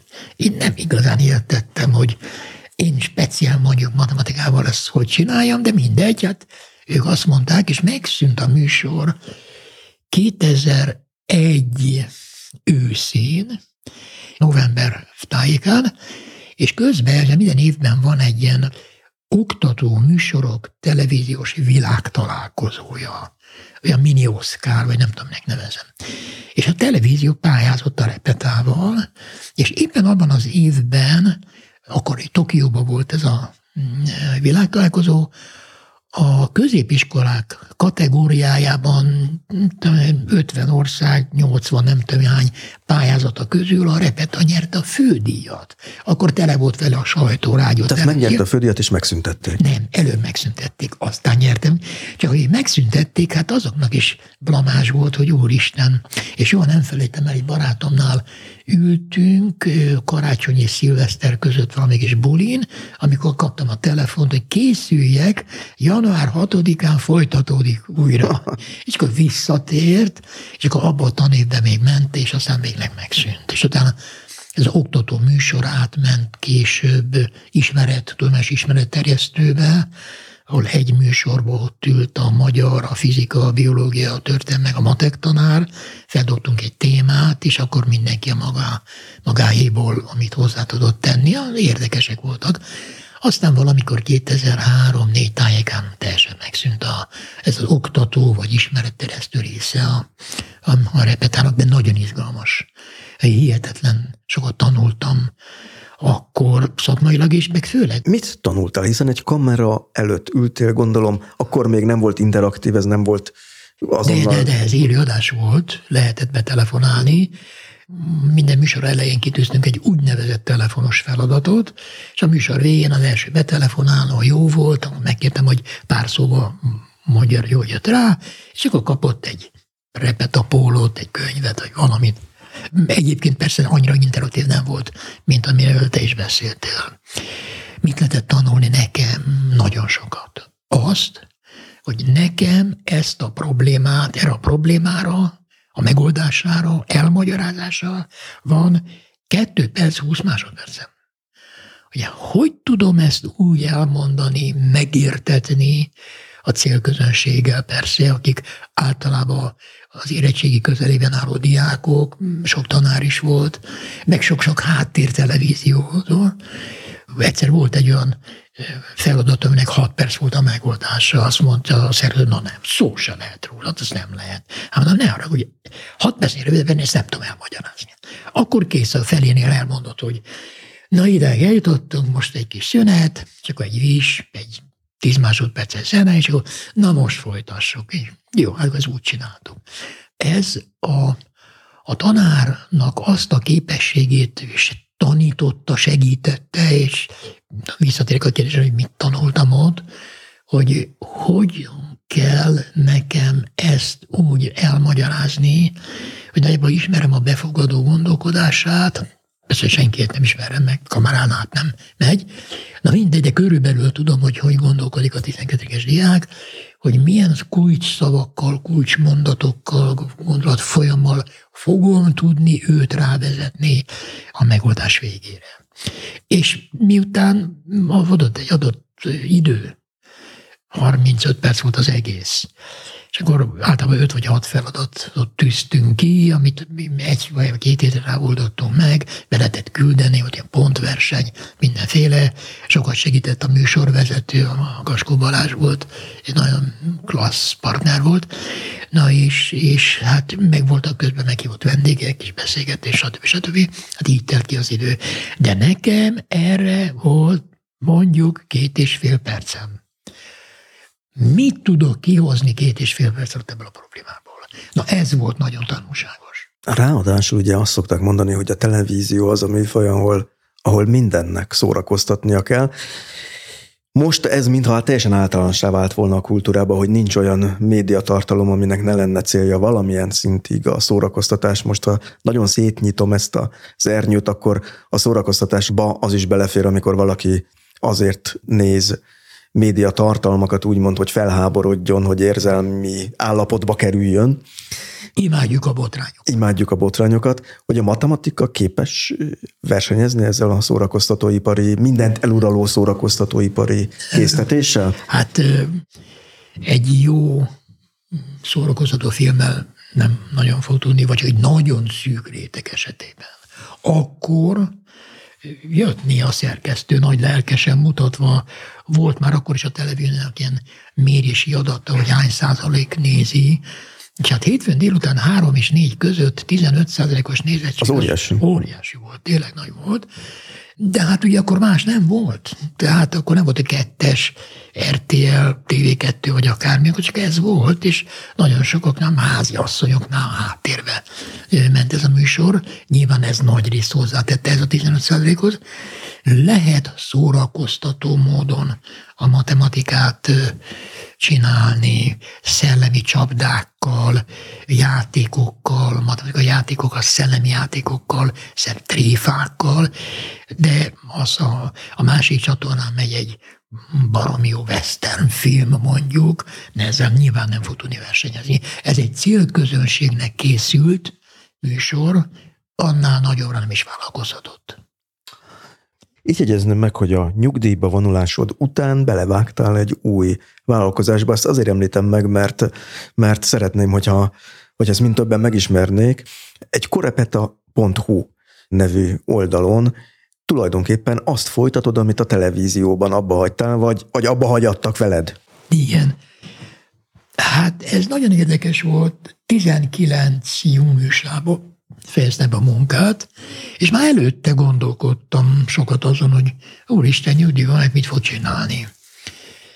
És jó, hogy van a Balaton félvidéken egy kis házikom, szőlő, ez az, bár nem igazán értek hozzá, Na mindegy, és akkor a, a kisebbik fiam, aki videós, többek között, és sok-sok videó munkát, dokumentumfilm van, hogy hát apa, semmi gond, hát csináljunk egy ilyen oktató jellegű műsort. Hát elgondolkodtam, hogy na mindegy, belevágtunk. Én először összeállítottam egy 21 videónyi anyagot, tehát a középiskolatan anyagát részekre bontottam, témakörökre, és ahhoz egy rövid elméleti bevezető, és aztán a feladatok középszintű érettségre készülőknek. Ő neki megvan a műszaki apparátusa, mint a fiamnak, berendeztünk az emeleten egy stúdiót, ilyen sötétítés, világítás, három kamera, stb. stb. és elkezdtük. 19 nyár végére, vagy ősz elejére fejeztük be, csak hogy fogalmunk sincs, mi nem értünk a marketinghez, meg ilyesmihez. Hát ő aztán úgy hirdette kicsit a Facebookon, meg nem tudom én hol. És akkor valamikor fölvetődött, hogy oké, okay, hát a középszintű érettségre ez megvan, hát most csináljuk meg emelt szintű érettségre is. És akkor abban az évben nyáron, tavasszal nyáron megcsináltam emelt szintre, az 16 videó, kicsit hosszabbak. A középszinten 50 percesek, ezek olyan 60-70 percesek. Azt is fölvettük, de egy honlap belőle, csináltunk aztán nyolcadikosoknak felvételéhez videósorozatot, hogy aki úgy érzi, hogy kell, és eljut hozzá a hír, hogy van ez a Korepeta nevű segítség, vagy az iskolai tanulmányokhoz egy kis plusz, hogy segítsen magyarázatok, mert ebben, ha van hiány, akkor ebben, hogy jobban megértse feladatok kapcsán, közösségen elmélettel. Na hát így született meg a korrepeta, és így, így. És ezek szerint akkor ez bejött, mint vállalkozás, és sikeres volt? Hát sokan használják, valamennyit fizetni kell érte, de elenyészően sokkal kevesebbet, mint ha annyi órát akarna magánórát venni valaki. Igaz, hogy ez megint egy egészen másik műfaj. Hát bejött vagy nem jött be, én örömmel csináltam. És úgy látom, a fiam is örömmel és lelkesen csinálta, és most van egy szűk marketinges csapat, aki foglalkozik azzal, hogy minél több a célközönséget tekintve, 12-es diákat tekintve, minél több helyre eljusson a hír, hogy hát ez van. Ahhoz képest, hogy az eredeti tévéműsorral a te egyik késztetésed ennek a társadalmi egyenlőtlenségnek a csökkentése volt, én idéznék Egy Radó Péter nevű oktatáskutatótól, aki azt mondta, hogy az elmúlt 12 évben Magyarországon egy oktatási kasztrendszer alakult ki, az alacsony státuszú és szegény gyerekek számára pocsék állami iskolákat működtet, az alsó középosztály számára egyházi iskolákat működtet, a felső középosztály számára pedig méregdrága magániskolákat működtet, már a legkorábbi időszakban is szétosztja a gyerekeket a társadalmi hátterük alapján. Mennyire értesz egyet ezzel a megállapítással? Hát magukat a kategóriázásokat nem, nincsenek erről adataim, de egy biztos. A PISA felmérésekből tökéletesen látszik. És már látszott tíz éve vagy ezelőtt is. Talán a Magyarországon a leges, legnagyobb az olló. A nagyon jól felkészült, felkészített diákok, és a nagyon-nagyon gyenge felkészültségű diákok között. Ezt a PISA felmérés általában nem csak egy nagy átlagot mér, hanem próbálja mérni az adott országban a jobbak és a, a gyengébbek közötti, hogy tudnik az átjárhatóság mennyire biztosított.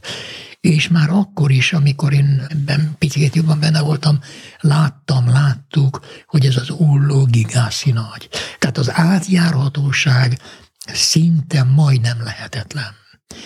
Legalábbis csak egy irányban. Ez egy nagyon-nagyon nagy probléma, ez még inkább növeli a társadalmi különbséget. És így gyakorlatilag egy nagyon hátrányos helyzetű, eldugott vidéki iskola ötödik, negyedik, ötödik, hatodik osztályába járó kisdiák, ha nincs meg a motivációja, és az egyéb körülmények is olyanok, szinte lehetetlen. Lehetetlen hogy kicsit feljebb jusson majd fiatal vagy felnőtt korára. Ennyire hiányzanak ezek, a, ezek az átjárók? Nagyon-nagyon hiányoznak. Vannak kivételek, de a többségénél ez biztos, hogy így van. Itt megint visszautalnék arra, hogy szeret ez a kormányzat néha nosztalgiázni a két háború közötti világgal, és ugye maga a tanügyet felügyelő központnak a neve is Klebersberg, de hát ő arról volt ismert, hogy létrehozta a falusi és tanyasi elemi iskolarendszert, amiből, amiből volt átjárása a magasabb oktatási intézmények felé. Tett hozzá, hogy akkor ebben a tanyasi vagy falusi iskolában a tanító, a tanárembernek milyen volt a megbecsültsége, milyen volt az anyagi és a társadalmi megbecsültsége. Tehát tudott annyit legalább kihozni azokból a gyerekekből, hogy ez a bizonyos átjárhatóság, ez valamelyes biztosított legyen. Ez egy nagyon fontos összetevője ennek a kérdésnek. Felsőbb szinten pedig, már értem magasabb folyamoknál, hát azért gondold meg, van a világban a társadalomnak hanyad része, hány százaléka jutott el érettségéig. Összességében, tehát 10, 15. Ma ugye sokkal-sokkal többen vannak, mindjárt persze hívult is egy kicsit a dolog. Szóval én azt hiszem, léteznek megoldások. Léteznek jó megoldások, mint ahogy léteznek rossz megoldások is. Sokfajta jó megoldás és sokfajta rossz megoldás is létezik. De egy biztos, hogy a probléma nagyon-nagyon nagy, és nagyon szerteágazó a jelen pillanatban, és nem lehet úgy elmenni e fölött, hogy, hogy szóba se hozzuk. Nem, egyszerűen nem foglalkozunk vele. Van egy ország Európában, a portugálokról van szó, akik szintén 10-15 évvel ezelőtt nagyon rosszul teljesítettek a PISA felméréseken. Ha megengeded, itt felolvasom csak nagyon röviden a meghatározását, aki nem ismerné, hogy mi a PISA teszt lényege. Az OECD által három évente megszervezett PISA felmérés a 15 éves korosztály kompetenciáit vizsgálja a három kiválasztott területen, matematika, természettudományok és szövegértés. És a legújabb felmérés szerint Magyarország egy kicsit, mintha javított volna a, ezeken a pontszámokon, de sokkal kevesebbet javított, mint a környező országok, a visegrádi országok, és továbbra is elég rosszul áll. Hasonló volt a helyzet Portugáliában, ahol egy nagy ahogy olvastam egy magyar országon megjelent cikket, erről egy nagy reformba kezdtek, hosszú és átgondolt reformba, amelynek az egyes elemeit felolvasnám, és megkérdezném a véleményedet, hogy szerinted Magyarországon is ez lenne az út. Az első, hogy folyamatos tesztelés, hogy visszajelzést kapjanak arról, hogy hol tart a, az adott korosztály, az adott diák az osztályban. Ez, ez szerinted ez egy fontos eleme lenne egy magyar hát, oktatás reformnak? Attól függ, hogy a folyamatosan hogyan értelmezzük. Már nálunk is megvan ez a kompetencia mérés rendszeresen, amiben ugye a, a 8., 9., 10., 11. osztály köré csoportos a kompetencia mérés, illetve most már azért más évfolyamok is bekapcsolódnak sok helyen, és itt érzékelhető javulás. Bár ez is olyan, mondtad az előbb, Magyarországon érzékelhető fejlődés a PISA-ban, de a többi országban még jobb. Amiből én csak arra tudok következtetni, hogy maga a felmérendő szövegtartalom, magyarul a feladatok egy árnyalattal könnyebbek lettek, így mindenki feljebb juthatott egy kicsit, hát mi kevésbé, mint a környezetünkben lévő országok. Másik fontos elem, hogy kiemelt figyelmet, akár a többi tananyag rovására is kiemelt figyelmet fordít a portugál rendszer az alsó tagozatosok olvasás és matematikai képességeinek fejlesztésére, tehát az alapok elsajátítására kiemelt figyelmet fordít. Igen, igen ez nagyon-nagyon fontos. Ez nagyon fontos, nem szabad úgy, úgy tennünk, hogy mi már megtanítottuk a betűket, az olvasást elsőbe, mehet tovább másodikba, matematikánál ugyanígy. Az alapokkal sokkal, sokkal több időt kell eltölteni, mint amit szerintem, mint amit a magyarországi tanterv előír. Ez később, ez az idő, ez vissza, visszanyerjük ezt az időt, hogy ne fordulhasson elő, hogy egy nyolcadikos diák nem tud két törtet összeadni, vagy összeszorozni, vagy valami ilyesmi. Hogy a legelemi logikai kapcsolatokat nem tudja mm, megfogalmazni egy feladatban. Ehhez az kell, hogy az alapokat halálbiztosan. Ez az egész 12 éves matematikai építménynek az alapja. Azt sokkal jobban magasabb készségszintre kell emelni, szerintem, mint ahol ez most van. Nem a tanítónénik ebben a hibásak, messze nem, hanem a, a nekik megengedett idő, amit erre fordíthattak. Hú, még ezt is, hú, még azt is be kell fejezni. Hát meg nem beszélve, hogy hallottam már ilyenről is, hogy meg kéne, nem tudom, a harmadikban buktatni azt a két kisgyereket, ez egy külön probléma a buktatás, na mindegy, de nem lehet, mert akkor az iskola statisztikája milyen lesz, mit szól a fenntartó, stb. stb. A buktatás miért külön probléma? Az, az, egy, az egy nagyon érdekes dolog. A buktatás az nem büntetés. Benne a nevében, hogy elégtelen. Mire elégtelen? Ahhoz elégtelen, hogy a következő év anyagát rápakoljuk. Mert ugye matematikában volt erről szó, hogy az egész egy-egy nagy építmény 12 éven keresztül, ráadásul nagy óraszámba, azt hiszem a magyar mellett a legnagyobb óraszáma a matematika. Tehát amikor megbukik egy gyerek, normális esetben az ő elemi érdeke, hogy bukjon meg, mert különben jövőre, ha akarja, sem fogja tudni megérteni azt, amit el kell sajátítani. Ez logikusan hangzik, mégis azt érzem, hogy egy osztályismétlés azért az egy elég súlyos trauma lehet egy gyereknek, nem? A többiek tovább mennek, ő meg ott ragad. Hát ez igaz, de ha most nem tesszük meg, akkor jövőre már, ha belegeved, akkor sem fogja tudni. Akkor meg már száz százalék, hogy vissza fog esni.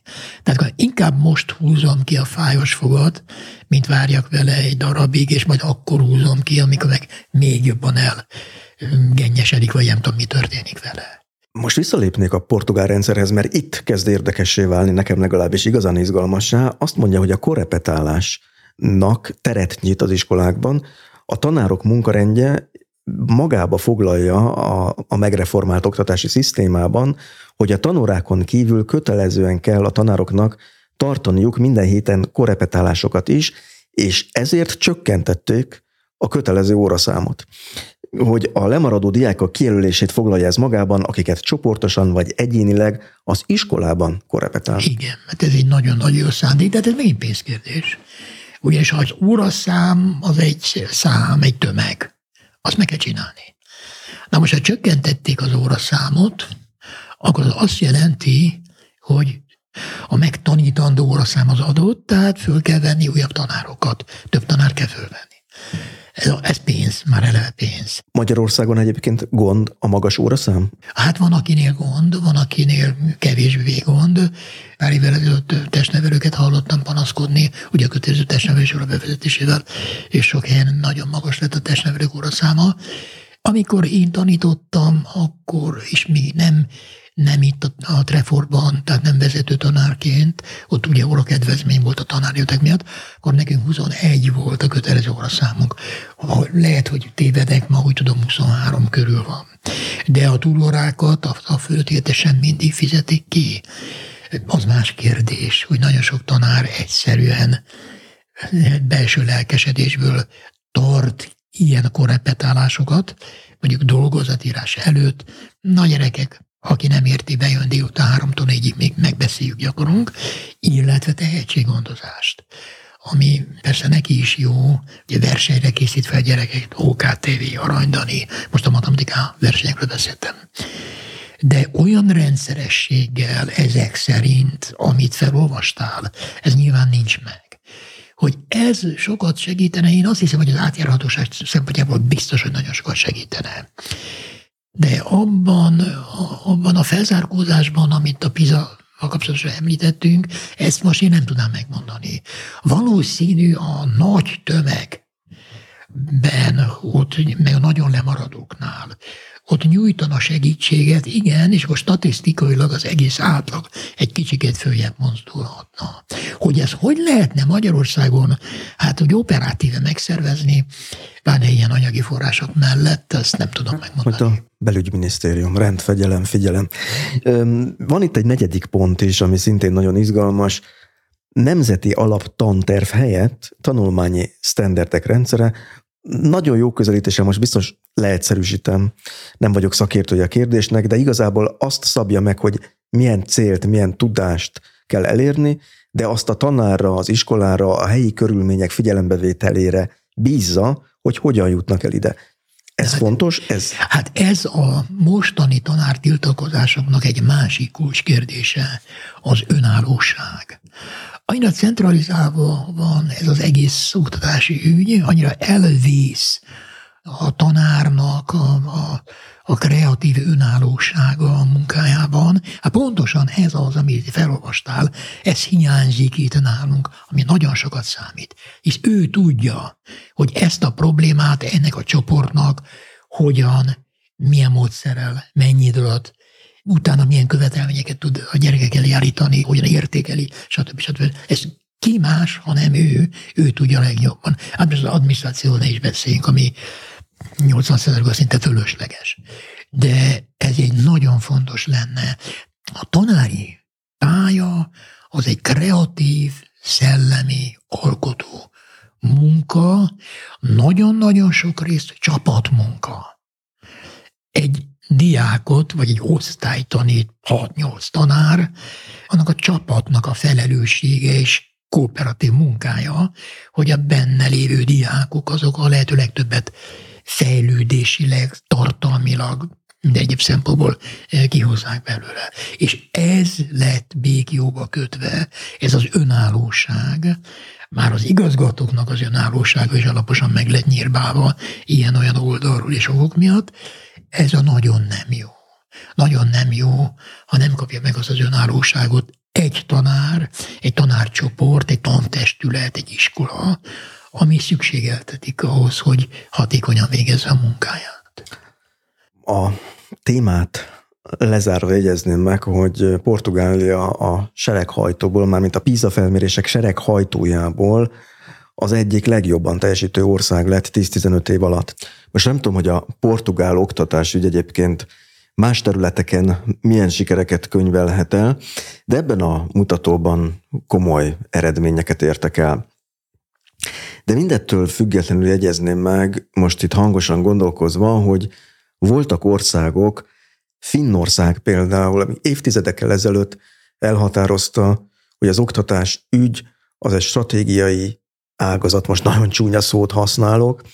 Ez a kulcsa, ez a záloga az ország jövőjének, és attól függetlenül, hogy milyen lehetőségei, vagy nem teljesen attól függően, inkább így fogalmazok, hogy milyen lehetőségei voltak az országnak, mi volt az adott társadalmi valóság, megcsinálta ezt a reformot. Magyarországon meg mintha belenyugodnánk abba, hogy hát az oktatás sajnos a közállapotok lenyomata. Nem tudunk mit csinálni. Hát ez így van, mindig is így volt, de azért nézzük meg, hogy Finnország vagy Svédország a GDP hány százalékát költi oktatásra, és Magyarország a GDP hány százalékát. Az oktatás nem termelő ágazat, nem hoz hasznot. Hát persze hosszú távon hasznot hoz, de hát azt mit nem nagyon értékelik. Ahogy hallottam sokaktól, hozzáértőktől, amikor egy ország nagy bajban volt, mondjuk a második világháború után félig lerombolták.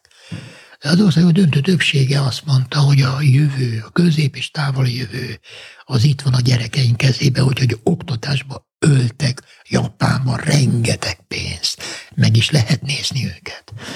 Ezt a mi vezetőink úgy tűnik nem látják, vagy nem értik, vagy nem fogadják el. Ezért semmi gond nincs, legyen rend, és kész. És minden menjen úgy, ahogy ment. Van itt egy másik általad egyébként azonosított probléma is.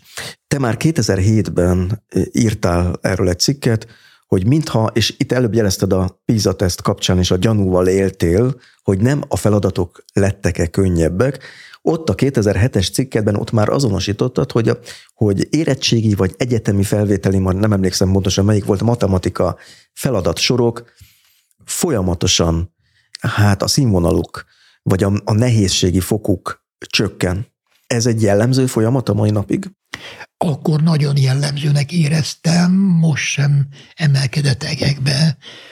Azt szokták mondani általában, hogy azért most a középszintű érettségről beszélek, országos átlag az E és a Pi két állandó közé szokott esni, ez olyan három egész között van, picit lejjebb, picit följebb, ami hol megnyugtató, hol kevésbé.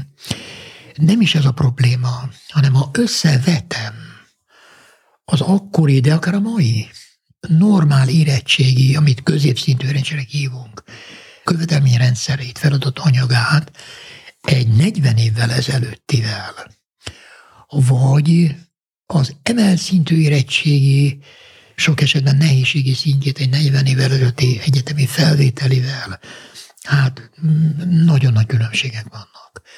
Persze, sok minden kikerült abból a tananyagból, hát itt elsőbb a geometria, elemi geometria, amiért már az előbb is kardoskodtam egy kicsit, és sok minden bekerült, aminek van jó része, kevésbé jó része, ez persze az én szubjektív véleményem, más tanár mást emelne be és mást venne ki, de a gráfelmélet, a kombinatorika, a valóságszámítás, ezek tényleg hasznos dolgok, hogy gazdagítsuk vele a gyerekeknek a tudástárát.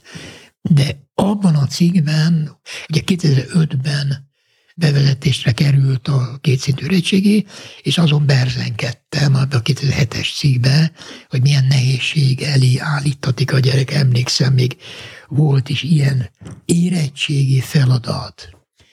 Egy kiló narancs 150 forint. 350 forintért hány kiló narancsot tudunk venni? Na most érettségi feladat és amikor néhányan ezt szóvá tettük az akkori minisztérium egyik illetékes osztályvezetőinél, akkor azt mondta, hogy a gyerekeket mindenkinek le kell valahogy érettségészni. Én pedig azt mondtam, akkoriban még megoldottuk a televízióba a felvételi, tehát emelt szintű érettségi feladatokat, később az Indexnél a normál középszintű érettségi feladatokat, és hozzátettem akkor is, meg később is, hogy én azt gondolom, hogy aki ebből nem éri el azt a 20 százalék vagy 25 százalékot, az most ebben az érettség időszakban ne kapjon érettségét. Tehát ne legyen az, hogy kell, mindenkinek kell. Azért le kell tenni valamit az asztalra.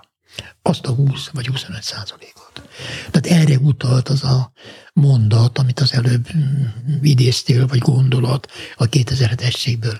Igen, igen, soványodott a követelményrendszer, És hát most, hogy azt mondom, hogy azért egy kicsit visszaköveredett, vagy maradt, ezt nem tudom, ezen lehet, hogy sok tanár ellent mondana nekem, mert hogy nézzem meg, hogy milyen.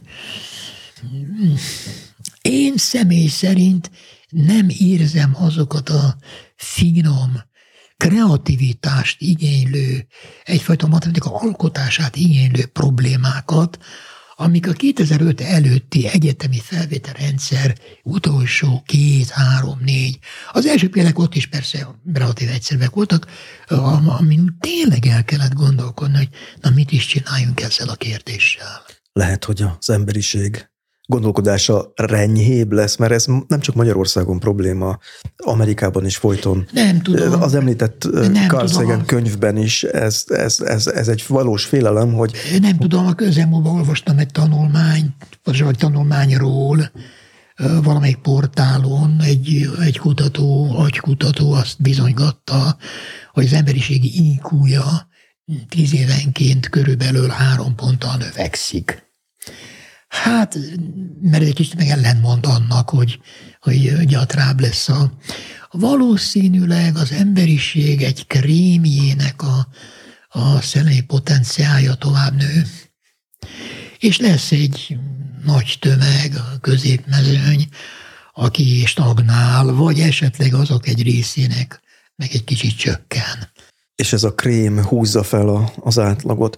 Egyébként erről lehetett olvasni mostanában tanulmányokat, hogy Magyarországon a munkát keresőknek a, hát most csúnyán fogalmazok, alsóbb szegmense gyakorlatilag az alapvető készségek birtokában sincs. Olvastam, több mint 30 százaléka. Tehát az, az azt jelenti, hogy olvasni, számolni. Ezek a funkcionális analfabéták, így Igen. nevezni őket. És ugye itt egy olyan fordalom közepén vagyunk, ahol nagyon sok mindent tevékenységet át fog venni a gép, a mesterséges intelligencia, a, a robotika, hogy hát elég nehéz megmondani, hogy mi lesz ezekkel az emberekkel. Hát azért ezek az emberek akkor már nem fognak élni, amikor olyan komoly funkciókat rá lehet bízni a robotikára, az automatizálásra, mint amit néha ugye fantazmagóriálunk. Hát ugyanez volt a probléma, amikor például amikor az autógyártásba bejöttek a futószalagok, és napi száz autó ment ki a gyárból, akkor mi lesz az a sok száz autóipari munkással, akik ott dolgoztak. Nem tudom, mi lett velük, és hogy alakult a sorsok. Nem tudom, hogy hogy fogja ezt felszívni a munkaerőpiac, vagy bevezetésre kerül egy állampolgári alapon járó minimum hát nem is bér, állampolgári díj, aki azért van, mert te vagy, egyszerűen születésétől haláláig csak azért, mert ő X állampolgár, neki jár ennyi pénz. Hozzáteszem, nem tudom, hogy akkor az ő szellemi és egyéb energiáit mivel is hogyan lehet lekötni, rengeteg veszélyt is rejt, akkor ez majd magába, nem tudom, mi lesz a... Ezt majd a futurológusok megoldják ezt a, vagy megválaszolják, ha tudják ezt a kérdést nem tudom, hogy hová fejlődik a, az emberiség, milyen téren. Most csupán ilyen józan parasztészel végig gondolva, nem lehet, hogy arról is szó van, hogy azért itt történt egy informatikai forradalom. Biztos, ahogy említetted, a kibernetika, mint, mint hangsúlyosabb tudományterület megjelent a matematika oktatásban is, hogy Hát itt azzal a problémával is szembenéz az, vagy azok, akik megalkotják itt a tanmenetet, vagy a, vagy a tantervet, hogy hát mit tudnak beszuszakolni ebből, hiszen gondolom, erre nekem nincs rálátásom, a matematikai oktatást is erősen befolyásolta azt, hogy, hogy a gyerekek a számítógép előtt nőnek fel, programozni tanulnak, a gondolkodásokat, ezek a logikai műveletek, ami kell ahhoz, hogy egy program kódot megalkosson valaki, az befolyásolja, az érdeklődésüket is igen, leköti. Igen, hát csak arra gondolok, hogy tudom én, 20 évvel, 30 évvel ezelőtt még kötelezően tanítanunk kellett a négyjegyű függvénytáblázatot, azon belül a gyökvonás, a logaritmus, tíz hatványai, színusz, koszinusz, tehát szögfüggvényértékek kikeresését, és ugye ezt lehet is használni érettségén, felvételén, mert ha olyan volt a feladat, akkor ott kell kikeresni. Ma már, sőt, azelőtt x évvel még a logar lécet tudni kellett használni, mi már egyetemen azt se használtuk, ott a függvénytáblázat, később a zsebszámológép, ma már azt is lehet használni, sőt ajánlatos használni, Más kérdés, hogy meg kell tanítani sok diákot, azok, hogy plusz-mínusz szorozva, osztva, hogy hogy kell használni a memóriáját, a logaritmust oda-vissza, inverzét egy művőt neki keresni. Nagyon sokan nem is tudják, még érettségi előtti napokban sem. Ezek mind-mind nyilván hatása lesznek. És ez törvényszerűen későbbiekben megint befolyásolni fogja majd a matematikának a felépítését és a tanmenetét, de hogy mit tuszakolnak bele, de én nagyon remélem, hogy a matematika tanításnak az a funkciója, amiről korábban beszéltünk, hogy a, a tiszta fejjel való fegyelmezett gondolkodás, azért az megmarad, hogy ehhez más eszközök lépnek be, és a logaritmus az tényleg elrepül a világ végére, mert lesz valami más, ami a, a gondolkodásnak azon funkciójának a gyakorlását ki tudja váltani, mint amit mondjuk a logaritmussal csináltuk, hát ezt most nem lehet még megmondani, ezt nem tudom. Azon gondolkoztam itt, hogy a saját példámmal kiindulva, hogy ha egy számítógép előtt ülök, hajlamos vagyok olyan összeadásokat, szorzásokat, osztásokat is gyorsan bepötyögni a felugró ablakba, Jó. amit korábban akár fejben, akár papíron Júj. megcsináltam. Igen, igen Júj. tehát hogy ez a fajta lustaságra serkenti igen, az ember. Igen, hozzáteszem. Ja, igen, a számítógép funkciója, használata, stb. stb. Az igazság az, hogy én megfordítva vagyok. Beütöm azt, hogy 36-12, és akkor jó, igen, de én magamba is kiszállom, hogy mennyi, ez 36, hát ez 60, meg 72. Tényleg tehát vagy. van olyan, és ha valamelyik, tehát ütközik, akkor na, akkor nézzük meg még egyszer. De amit fejben nem tudhatok, hogy mennyi a színusz 72 vagy a színusz 83 fokot, ott nem tudok mit csinálni, hagyatkozom arra, legfeljebb a kerekítésekkel vagyok elfoglalva. Igen, a számítógép használata ellustítja, látszik, néha panaszkodnak nekem általános iskolai tanárok, hogy ki kell számítani, ezt meg azt meg amazt, és akkor menet közben van egy ilyen, hogy 72-ben a 19. Hát elővesz a gépet, és ott van, hogy ennyi egész, ennyi tized, nem tudom ennyi. De numerikusan, hogy azt megtanult, hogy 72 oszva 19-szel, azt már sokan nem hajlandók. Igen. Vagy esetleg nem is nagyon tudják már, hogy hogy kell. Mi még a gyökvonást is numerikusan nekünk megtanította a gimnáziumban a tanárnők, hozzáteszem, most valószínűleg nem tudnám pontosan az algoritmus végigcsinálni, mert akkor csináltam, azóta nem, csak beütöm a gépbe, hogy jövőt kell vonni valamiből. Hát ennyi. Benned egyébként, most, hogy itt visszakanyarodjak a végén a beszélgetés elejére, okozott frusztrációt, vagy van benned amiatt sajnálat, hogy te végül a matematikát választottad, vagy arra a pályára kerültél, mint tanár, és nem a zene, és nem a magyar irodalom, és nem a történelem volt ez? Nem. Nem. Egyértelműen határozottan nem.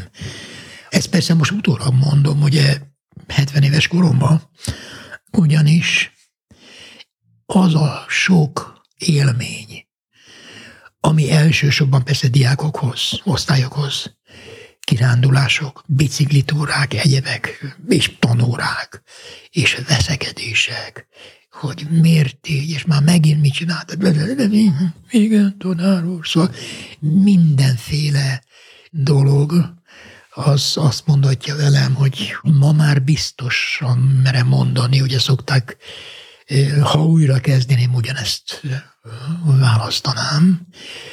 Kezdetben nagyon féltem, hogy fogom-e tudni ezt úgy csinálni, ahogy ezt is szeretném, hogy, hogy jónak látom, hogy ezt csináljuk.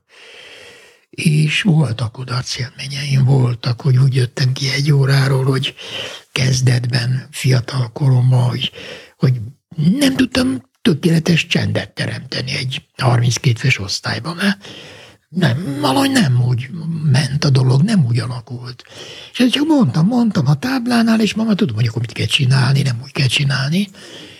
Ugye ez is egy külön érdekes a fegyelmezés. Na mindegy. Tehát ezek megtanulhatók, ezek a fogások? Megtapasztalhatók. Ilyen értelemben megtanulhatók. Könyvből nem nagyon hiszem, hogy megtanulhatók. Persze lehet ügyes fogásokat, módszereket írni, de azt igazán az embernek saját magának kell megtapasztalnia. A tanári pályán a tapasztalatnak óriási jelentősége van. De amikor meg egy valami jól sikerült dupla faktúra, vagy a 12. évfolyamosoknak egy jól sikerült kis előadás, vagy nagy előadás után, hogy olyan, olyan jó érzés kijönni a, az épületből, hogy meg rohannak utána, hogy jaj, tanár, még szeretnénk kérdezni, és, és ez nagyon jó. Vagy amikor egy osztálykiránduláson az egyik gyereknek nagy bánata van, és ott a kulcsos ház szélén ott leülünk, és kijönti a bánatát, és próbálsz vigaszt nyújtani, vagy tanácsot adni, vagy mondasz valamit. Nem tudom, elmesélhetem, mert közelmúlva volt egy 30 éves érettségi találkozón. És oda jön hozzám az egyik kis, kislány, hát lassan 50 éves, már nagymama szinte. Tanár úr, engem biztos nem szeretett. Hát mondom, Perika, hogy mondhatsz ilyet? Hát miért? Mert egyszer egy szünetben a folyosón azt tetszett nekem mondani, hogy, és én akkor rájöttem, hogy a tanár nem szeretem. És én elgondolkodtam, nyilván nem füllent ez a kislány, tényleg mondtam neki, de nyilván öt perc is felejtettem. És ez a gyerek évtizedekig hordozta magában azt, hogy a tanára, az osztályfőnöke ezt mondta neki, és ez milyen rossz érzés neki. Jó, hát persze elkulpáztam, de ezt csak azért mondtam, hogy, hogy egy szó, egy mondat, egy bántás, egy tudatos vagy nem tudatos grimasz, vagy valami egy gyereknek rengeteget számít. Nagyon-nagyon sok. Évekig, évtizedekig tudja pozitív vagy negatív élményként hordozni magába. Ez itt nagyon-nagyon fontos, hogy nem mindegy, hogy a tanár mit mond, hogy mondja, kinek mondja, miért mondja. Ehhez kell az a amiről korábban beszéltünk, az a pszichés feltöltődés, a lélektani feltöltődés, hogy friss aggyal, friss pszichével kezdje a másnapot a munkájában.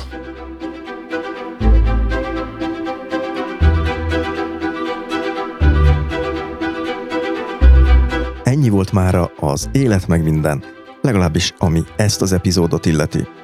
Ez az adás is a hallgatók támogatásával készült – ha támogatni szeretnéd a podcastot, megteheted a Patreonon. Linket találsz ehhez a podcast lejátszódban az epizódhoz tartozó jegyzetekben, vagy a műsor honlapján, amelynek címe az életmegminden.hu. Itt feliratkozhatsz a podcast hírlevelére is, ez pedig a Stósz, amelyben azokat a cikkeket, filmeket, podcastokat ajánlom, amelyekre éppen ráakadtam, vagy rákattantam. A műsor weblapjának címe még egyszer az életmegminden.hu. A műsor stratégiai partnere a Válasz Online – Honlapjuk címe válaszonline.hu. Olvassátok és hallgassátok őket is, hiszen nekik is van podcastjuk, a Heti Válasz. És itt az adás végén, a főcímzene elhalkulása után meghallgathatod a műsor további szponzorainak egyébként hasznos üzeneteit.